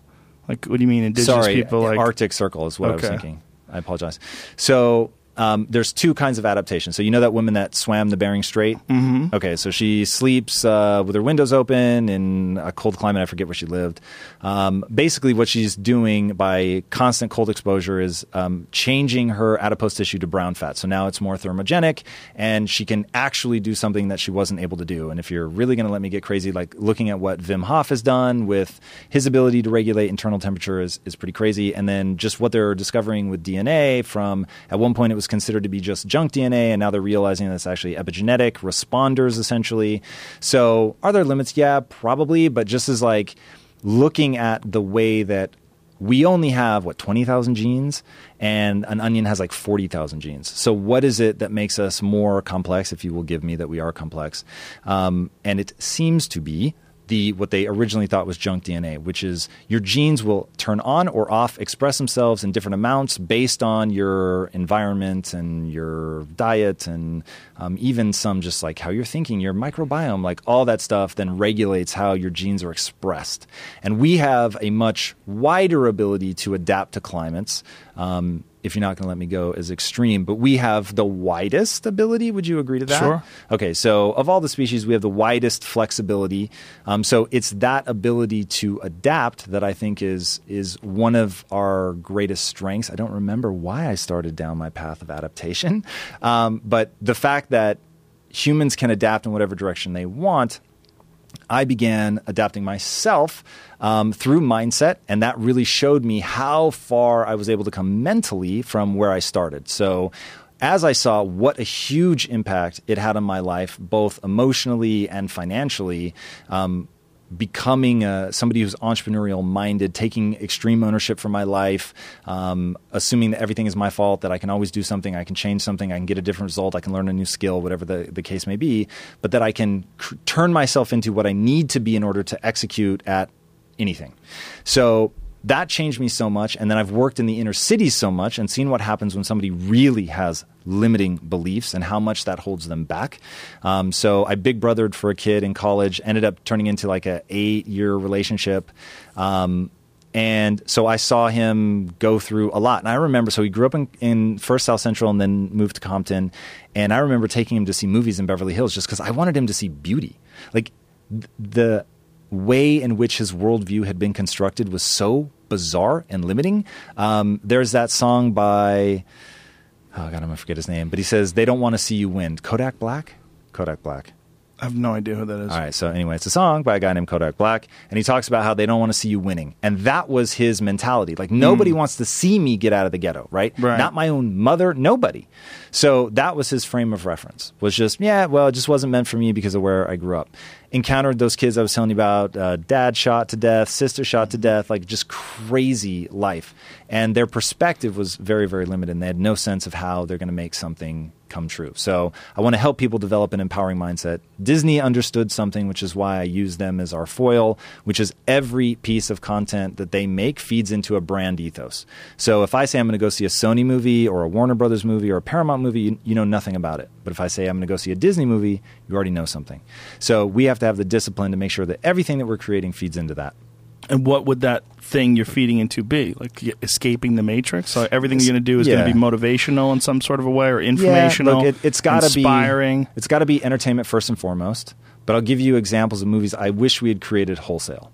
Um, I wish Impact Theory had made The Matrix. It's the perfect movie, in my opinion. I wish we'd made Star Wars. The whole religion of the Jedi is wildly empowering, and I think Do you know how ridiculous stuff. it is to say that you wish you made the two greatest movies of all time? Yeah, of course just- you do. right? But I'm saying from I an wish we made. Avatar. Wow. Actually, I don't wish we'd made Avatar. Why? So, um, I, honestly, I haven't looked at it closely enough to know if it falls into that. But I don't remember it having it. That's more of like a, a nature theme and taking care of the Mm-hmm. earth theme, whereas I'm looking for empowerment themes. So, yeah. empowerment themes and what, what like in terms of fiction, all of it is going to be documentaries. Like, what are you going to try to do? So mostly, uh, well, as of right now, entirely fiction. Um, and the idea behind that is the way that humans assimilate truly disruptive information is through narrative. And if you've read Joseph Campbell's The Power of Myth, he talks a lot about that and the hero's journey. And so, wanting to leverage that, and, and it's not an accident that I was so impacted by The Power of Myth and then Joseph Campbell is the one that worked with George Lucas on creating Star Wars and making sure that real hardcore mythology is at the core of it. Um, so I just think that's how we build our belief system. It's how we build our ideology. It's how we pass it on to other people. Um, and I'm a big believer don't try to change behavior, try to leverage it. So people are already reading books, reading comic books, so on and so forth. It's a weird uh, motivation to not just make things that are entertaining, but to make things that are entertaining that you think are going to be inspiring, but then to use Star Wars and The Matrix as examples. Like, do you think those movies really pulled people out of anything or just entertained people? Because I'd be much more inclined to think the latter. Sure. So here's how I look at it. I'm a filtering mechanism. I can't save everybody. Not everybody cares. So some people are going to respond. Some aren't. The Matrix changed my life in a deep and fundamental way. So I know The it Matrix worse- did? Yeah, 100. percent How?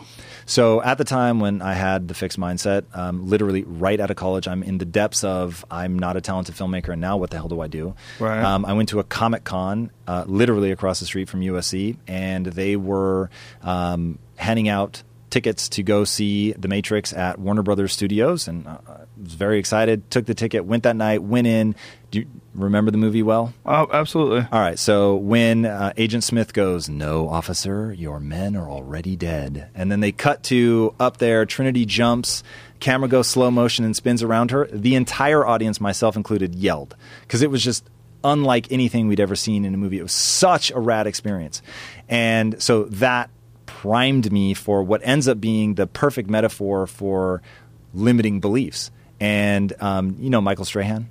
Mm-hmm. right. So Michael Strahan um, said the same thing. He was like, uh, the year that he got the award for most sacks in a single season was, was because of The Matrix. What? So literally, his own words. He came on um, Impact Theory, interviewed him, asked him that question. He said, without a doubt, that movie is the reason that I got the record. Because he said, up until that moment, I see Morpheus and Neo training, and Morpheus says, Do you really think that um, I'm faster than you because of my muscles? You really think this is air you're breathing? And Strahan realized, Holy shit, I have a belief that I can only get one sack per game. But why can't I get two? Why can't I get three? And he said, because of that, he would get a sack and then go, no, I can get another one. And he said, I realized in that moment that once I got a sack in a game, I would back off because I just believed that was like the most anyone could do in a game. So, and it had a similar impact to me. It made me realize I needed to figure out what my, what is the matrix, right? Because I don't actually think we're in a simulation. So, what is the matrix? Belief system. What is my version of jacking in? Reading. What is my kung fu? Business. Like those were all the things that began to sack. It wasn't there while I'm sitting in the movie theater, but those were the things that it were in my mind, and I just kept thinking about it, thinking about it, thinking about it. And I think in movies. So when I give examples, a lot of times I give examples from movies because they have that impact. Now, the reason that I don't think something like this would work, and the reason that I think so many people have not responded the way that I've responded, is nobody is allowing people to take it seriously. So social media, I think, is going to change that. So if- Nobody's allowing people to take it seriously. yeah, everybody brushes it off. It's just entertainment. So, What, if- what do you mean? What do you mean by that? so Joseph Campbell in The Power of Myth talked about. He was asked by Bill Moyer. Bill Moyer said, I've, I've seen it, read it. Okay, Yeah. so when he goes, what do you think happens to a world where people no longer believe in mythology? And Joseph Campbell said, You're living through it right now. And the point being that you have all the mythology in the world, but nobody believes in it anymore. Everybody knows Star Wars isn't real. Everybody knows The Matrix isn't real, but people actually used to believe that religion was real. And so you had this mythological tale, whether it was, you know, Zeus or whether it was Cassandra, all the Greek mythology, mm-hmm. whether it was Jesus Christ, didn't matter. People believed it. They thought it was real. And a lot so of people still do. Correct, but I would say that that's diminishing day over day. Um, it's gotten less. Will you give me that? Um, from I'm sure ancient times. I mean, I don't know what the current state of atheism, agnosticism, and deity worship is. It's I, I would imagine it's probably somewhere in the fifty percent range, though. I, I, I won't even challenge that. I will give you my gut instinct. My gut instinct is while people are still deeply religious, they don't believe in the literal word as much. But let's um let's Google like what percentage of people today consider themselves religious versus the past. See if we get anything. And then if we get anything there, we have to I figure think out people still it. cling to it because it's uh, it's comforting and because the uncertainty of existence and the finite nature of our life. It's uh, it's very disturbing that open-ended feeling of not knowing when it's going to happen or what's going to happen, and having some sort of a calm and peaceful belief in uh, an overlord, like someone who's paying attention to this whole thing, has got a plan. I I'll mean, agree to that. My thesis isn't that people don't believe in something; it's that they don't believe in the literal word as some- much. Yeah, as well, much. yeah. How about this? It didn't help me. So there are some people out there like Here's me. numbers right here. What do we got here, Jamie?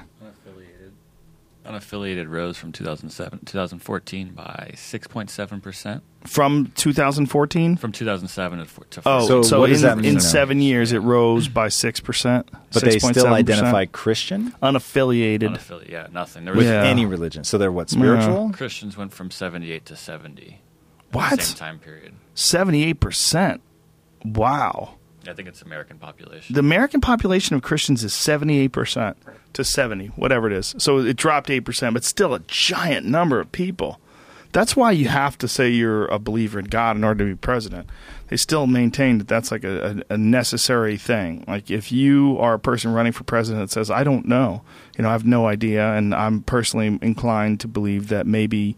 Uh, maybe there's no God. Like people would go fucking crazy. You would never get to be president. We have this fundamental desire, even if there's zero proof, and there absolutely is zero proof, especially when you think about the stories in the Bible and some of the more preposterous ones.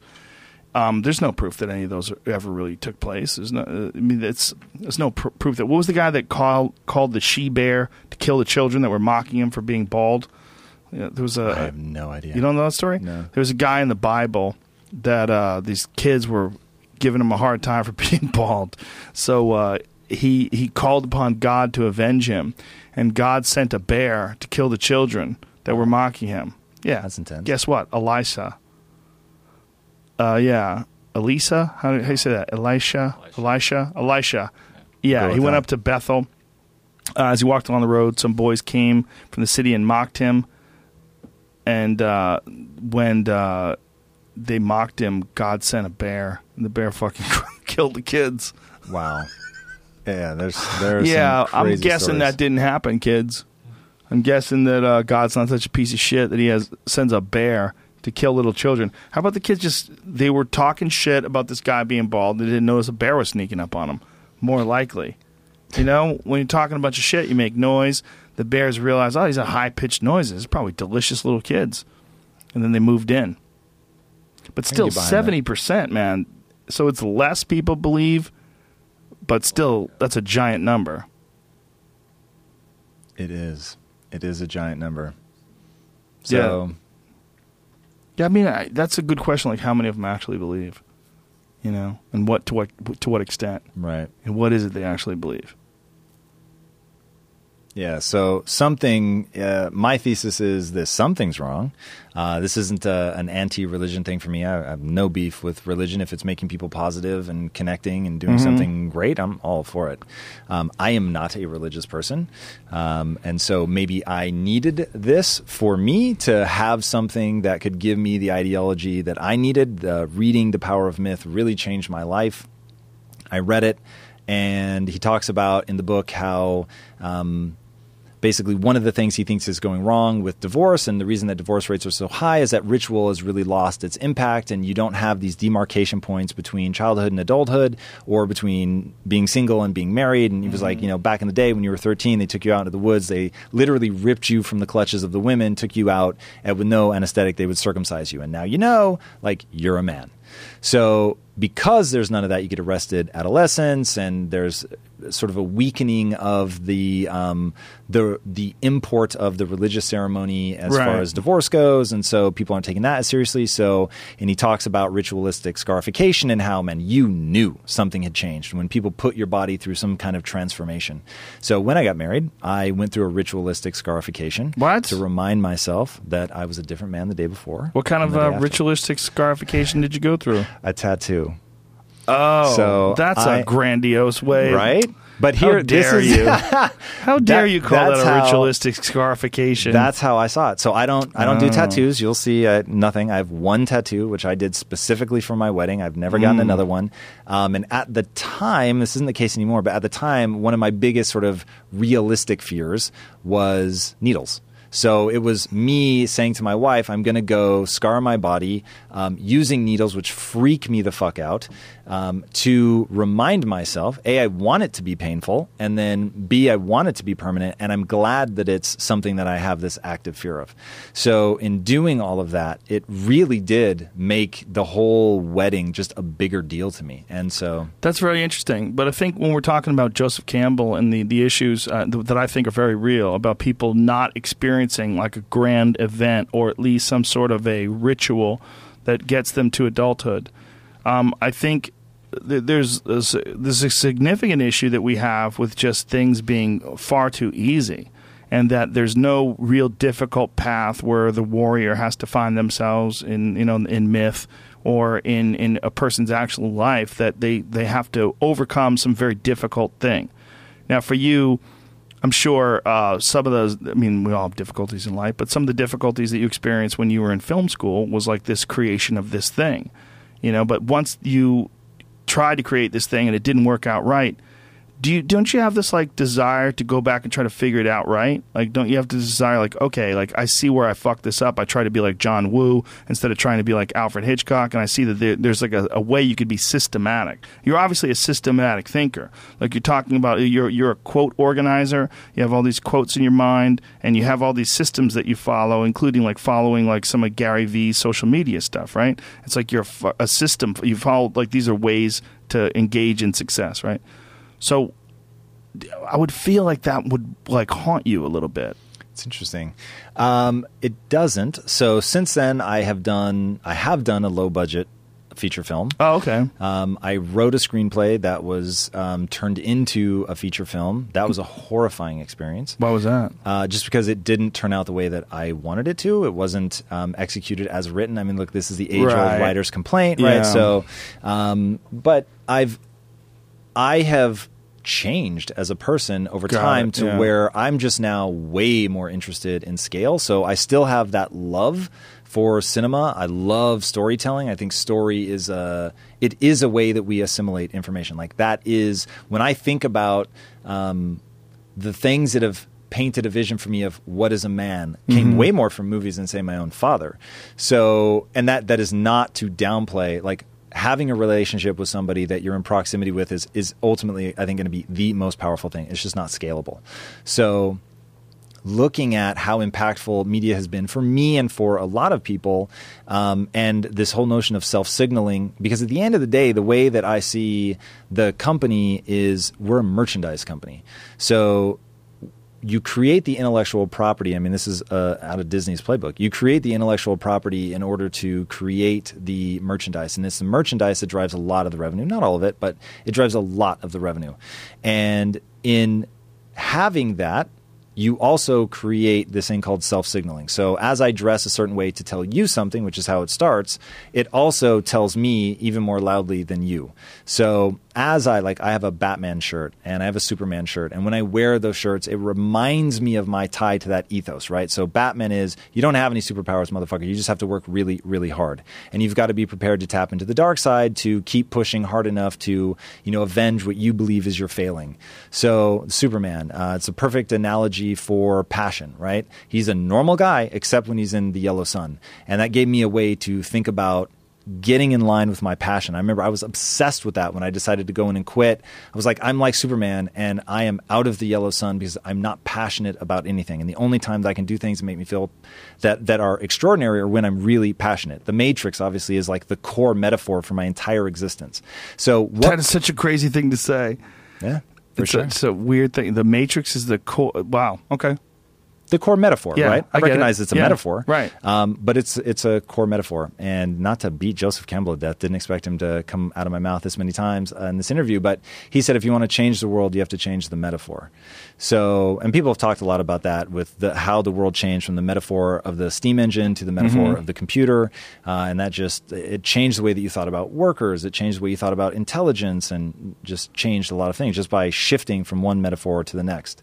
Um, so, dealing in the realm of metaphor, giving people access points to different things through storytelling, which obviously is writing on the back of metaphor, um, I think is is an incredible access point. But more importantly, it's something people already do. So you're leveraging behavior that's already there, and that was like a necessary part. The same thing with Quest, right?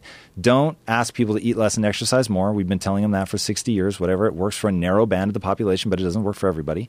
Um, so finding something that people are already doing, people are already watching movies, TV shows, playing video games, reading books, comic books are already doing it. They're billions and billions of dollar industries.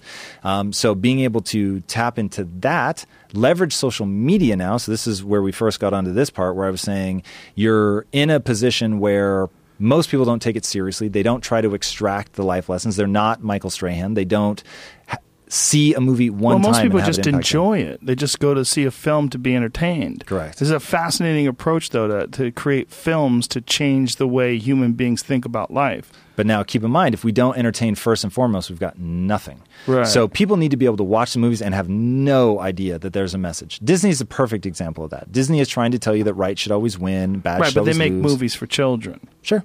I mean, it's it's a different thing, like organizing something like that to a grand scale to make films for humans that you think can pull them out of the matrix through Do you think this, entertainment. this works for kids, but only kids? I don't think kids are a little bit more pliable and they don't have enough information. And sometimes you can show them show them some things through you know cartoons and things along those lines. So that it could set in with them a little bit easier and better. I mean, it's absolutely possible to send a message through a film that really radiates with people, resonates with people. Because I have a deep and abiding fear that this is only going to work with kids. Really? Yeah. I don't know that that's true, but there's a guy. Do you know Geoffrey Canada? No. super cool dude. Um, grows up in Harlem and realizes, dude, the school system is fucked. Like everyone is just given up on all of us here in Harlem. But he's super bright, ends up going to Harvard and says, I'm going to become a doctor. I'm going to go back and change the education system. And does that, goes back and spends, I don't know how many years in the education system and just realizes, yeah, this is never going to work. You can't change it from the inside. There are so many politics, there's so much entrenched bullshit. Like this is going nowhere.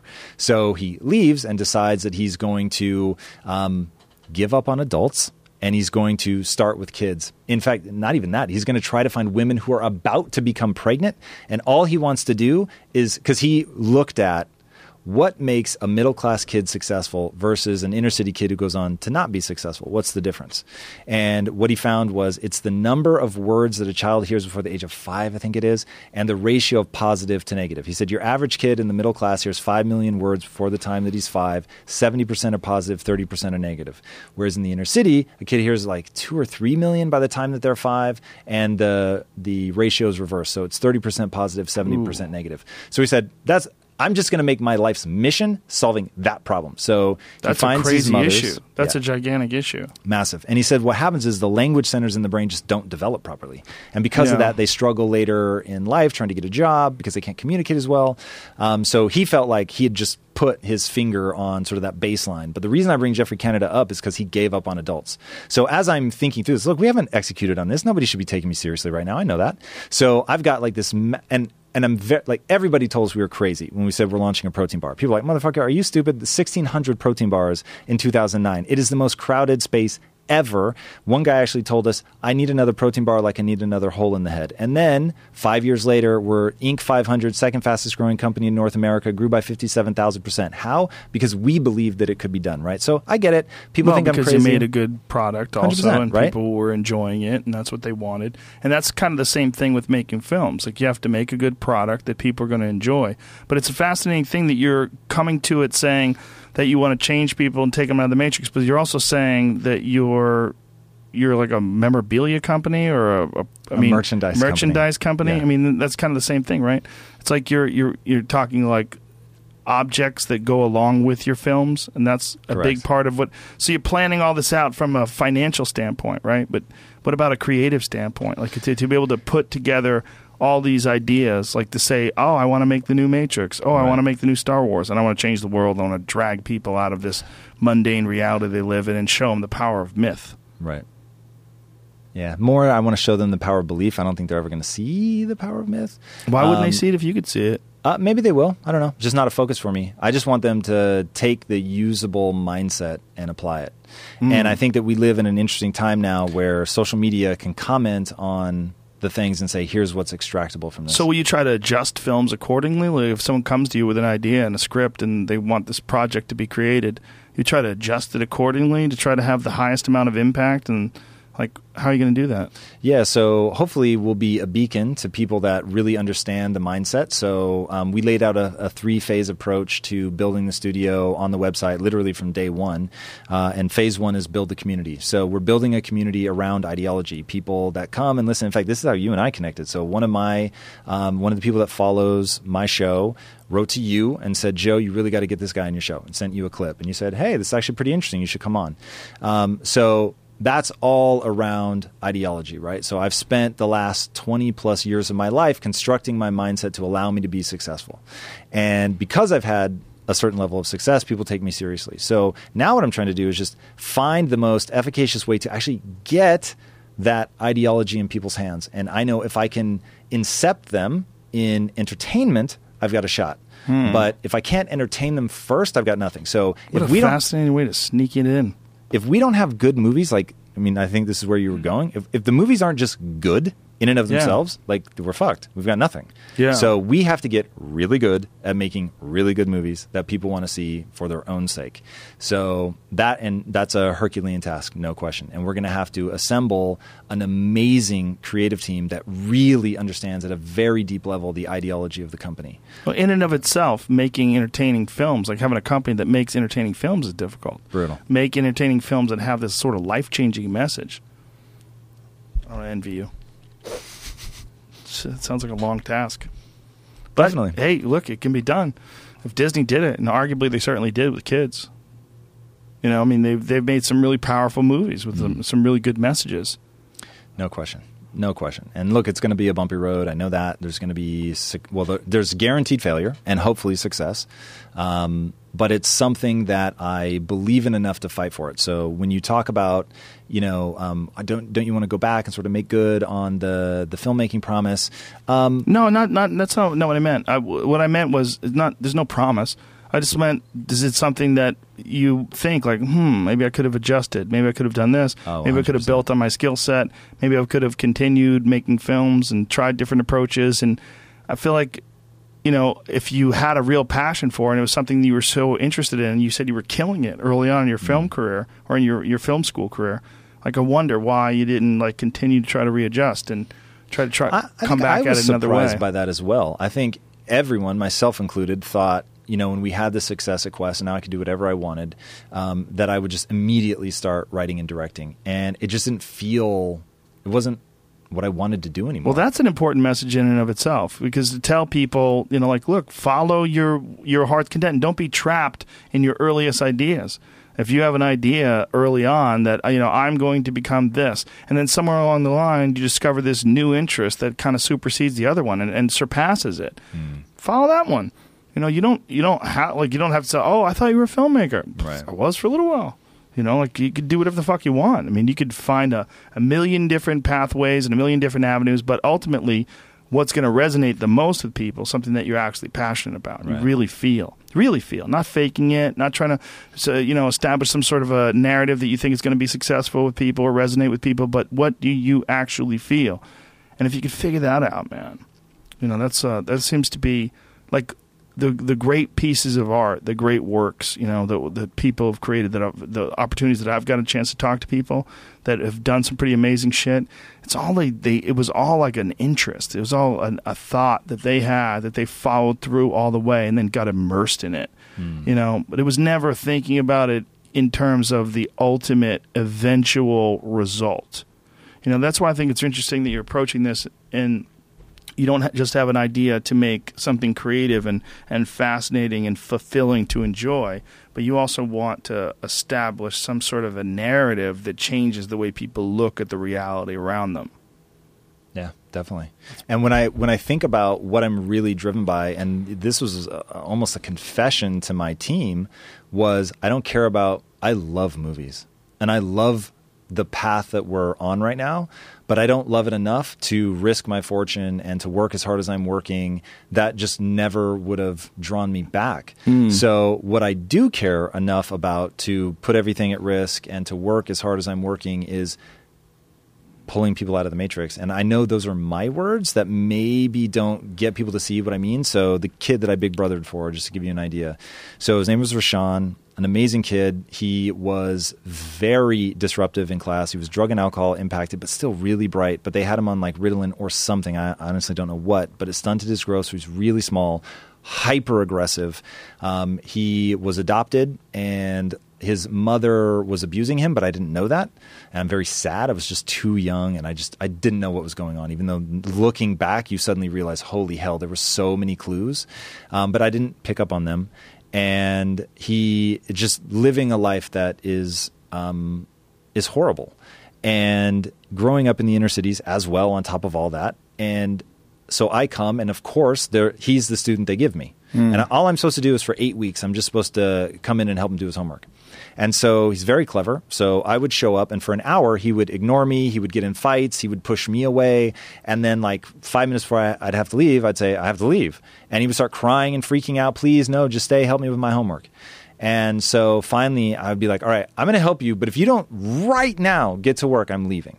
And so then he would be an angel and do his homework. And then week two was exactly the same, and three, and four, and five. And I thought, this fucking kid is playing me. Like he's like trolling me in real life. Yeah. And at week six, they tell you, hey, warn them that you're only coming two more weeks so that they're not surprised. Cool. Week six, I tell him, hey, just so you know, I'm only coming two more times. And he goes nuclear. Freaks the fuck out. Like it was eh, so shocking. Like I didn't have experience with kids. So he's flipping out. And this was already a kid with behavioral problems. So I was just like, the fuck is going on? And finally, uh, slowly, all too slowly, I realized, okay, wait, is this because I just told you I'm leaving? And he's like, yes. And I said, look, largely just to calm him down. As long as I live in Los Angeles, I will help you do your homework, but you have to do it the second I get here. Deal? And he said, Deal. So that turns into an eight year relationship where it became way more than helping him with his homework. I started taking him to movies and trying to show him just a different side of life and um, took him on this thing called Troy Camp. So we got to see the mountains for the first time and just wow. all like really, really getting involved in his life. And then when his it finally came out that his stepmother or his adoptive mother was beating him. Um, from what I heard, she was chasing him down the street with a baseball bat. And I, I just oh. like I literally couldn't believe that was real.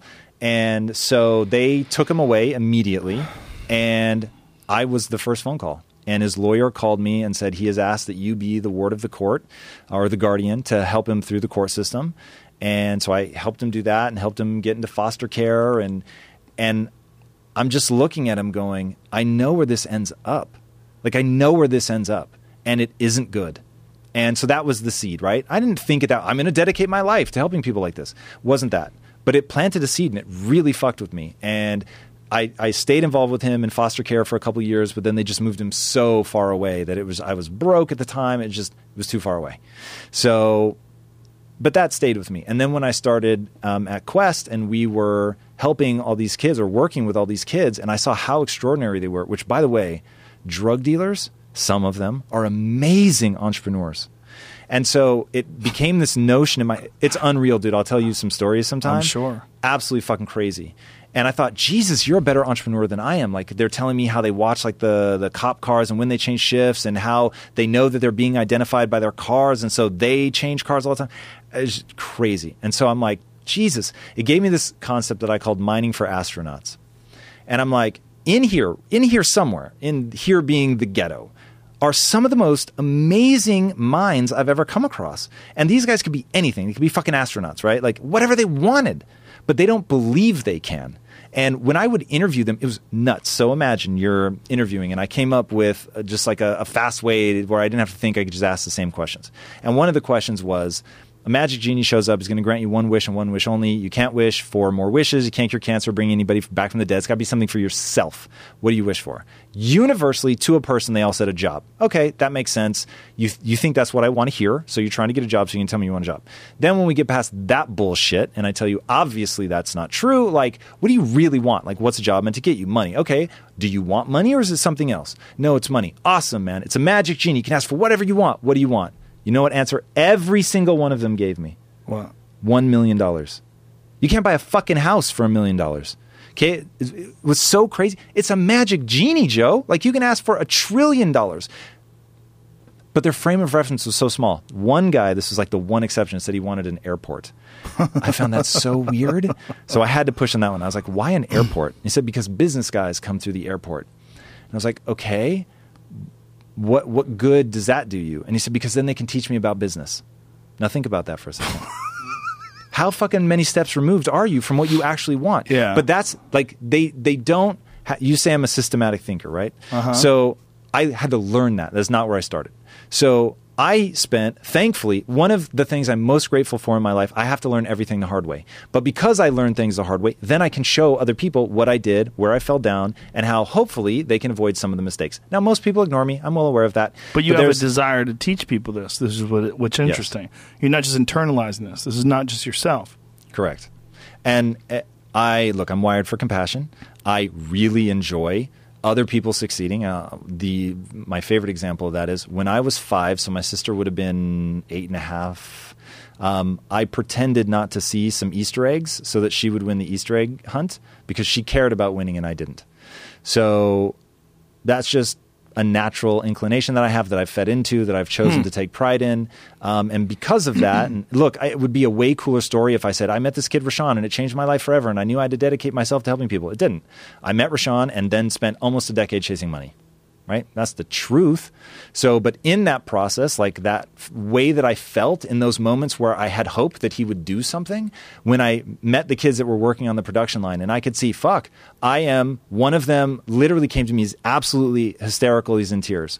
And he, um, he was like, You're like my fu, and stopped himself. And I thought, obviously he was about to say you're like my father, but that felt weird for him, so he stopped and said you're like my older brother, and he was like I've just never had anybody that actually cared about me.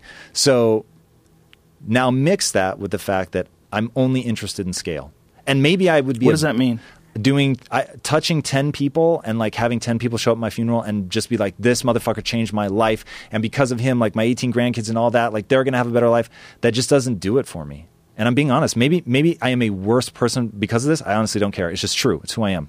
So scale is interesting. Having i would much rather touch a million people and none of them know who i am and know that a million people's lives are better off than touch 10 and they credit it all to me.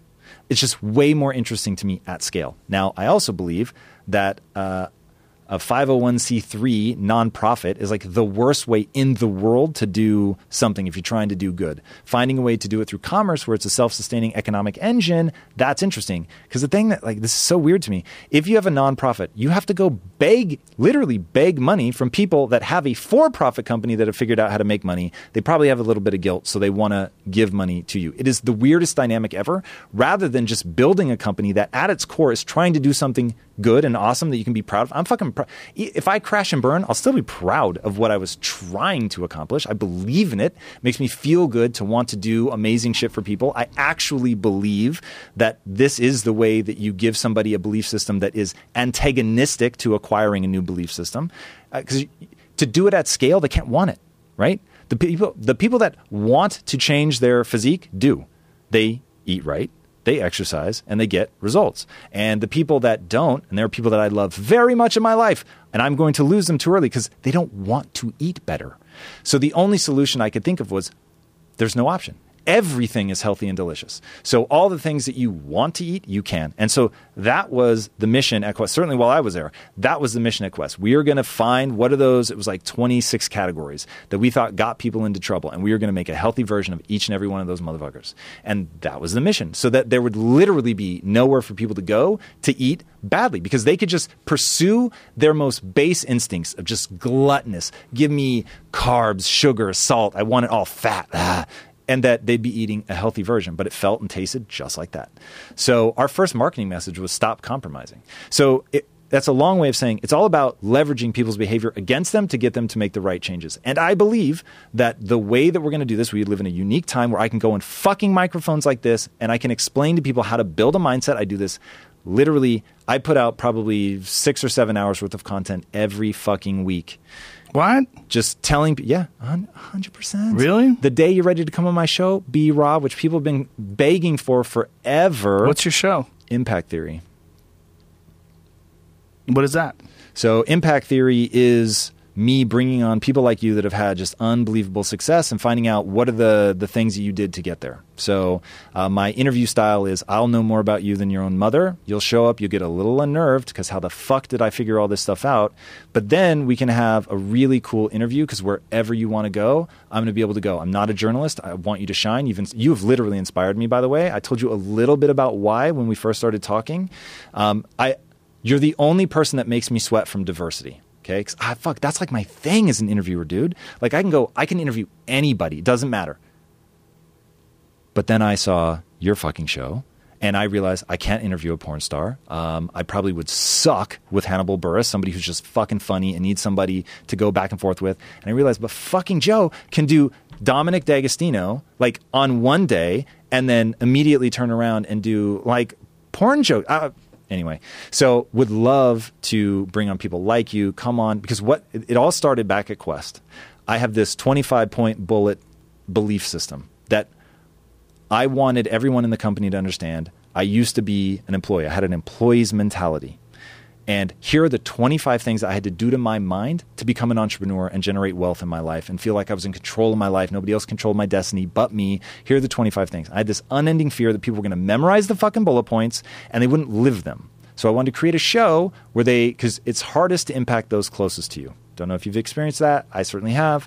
So It- but, uh, say say that again. So, it's like, hardest to mom. impact those that are closest to you. Yeah, I How, can- why is it hardest? I think it's because there's too much familiarity. My mom looks at me. Impact? You mean in a way like inspire positive. them? Yeah.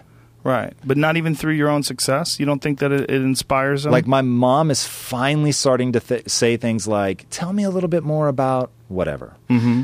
But uh, for a long is that, time, but is that impacting Nothing. her or is she just curious? not yet.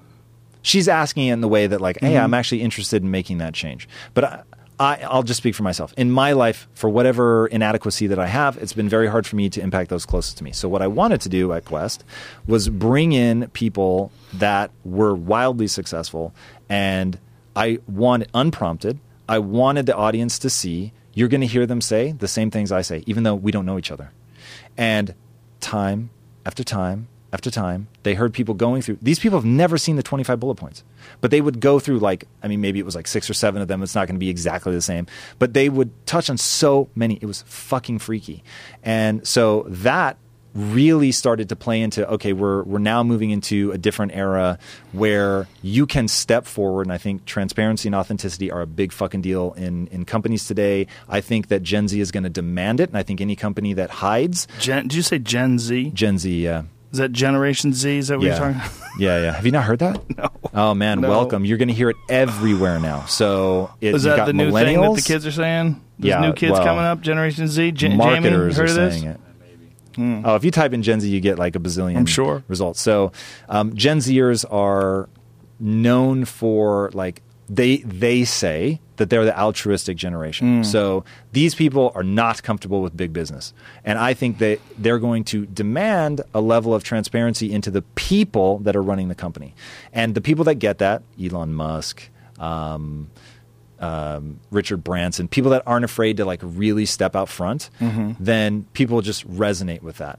And so that is why I do all this. That's why I'm stepping out front. That's why I want people to know who I am and what I'm doing. I need to build a community if we're going to pull off this mission impossible of building the studio. That's all got to happen. So um, that's why I create all this content. That's why I bring people on that have inspired me. And my goal is just to set them up. So I want everyone to walk away from my show going, like off camera, behind the scenes, like that was the best interview I've ever done. So um, yeah, that's that's like my mission. I just want people to see it from all these different angles, hear all these different people say it, and quite frankly, selfishly, I want to learn. And so, one the biggest, the thing that probably impacted my life the most was when I stopped building my ego around being smart, and I started building my ego around being a learner and being super humble and sitting at people's feet and just wanting to listen and learn.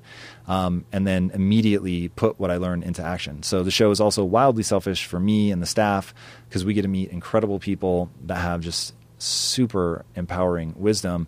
And so I believe that the dual track of the social content was just on the nose, right? You would come on the show and you would just tell us like how you did it. You would talk about like um, how you got into stand up comedy. Oh, I got into stand up comedy because I was a fucking funny guy when everybody else was nervous, right? But then like it actually has to become a craft and you got to do it over and over and over and talking about that grind and how you get good over time. And, and people are going to trip the fuck out and just like go, whoa, maybe that's exactly what I need to do, which is a message I think a lot of people need right now, which is it's a long grind. Yeah. So it's stuff like that, but that's impact theory. Tom, I got to wrap this up. But For thank sure, you very much, man. I My appreciate pleasure. it and good luck. It's a very ambitious project, and uh, I'm certainly going to be watching. Awesome, man. Well, thanks, thanks, for having me on. Thanks for It's a starting. Quest. I really love your bars. You guys are awesome. Thank you. All right, folks. See you. Uh, see you on Friday. Bye. Thank you, everybody, for tuning into the podcast, and thank you to Five Four Club. Ooh, go to five four f i v e f o u r club.com and use the promo code Rogan, and you'll save fifty percent off your first package, and they'll give you a free pair of sunglasses. That's 54club.com and use the promo code Rogan. Thank you also to Texture. Why just subscribe to a few magazines, ladies and gentlemen? You can get fucking hundreds of them. And you can try it out for free for 14 days when you go to texture.com forward slash Rogan. We did it we are one episode away. We we cheated. We did the the one with uh, Brendan Schaub and I. We made it a, uh, a fight breakdown. That was so that we get to 1,000 on Friday. That's the next podcast, folks. And that one will have the great Joey Diaz and the great Tom Segura. I cannot fucking wait. And that is this Friday. Woo! And then we have a sold out show that night at the comedy store. Very excited. Okay, that's it for today. Thanks for tuning in. Appreciate you guys very much. And uh, um, I just try to do my best. That's what I try to do. Okay, love you. Bye.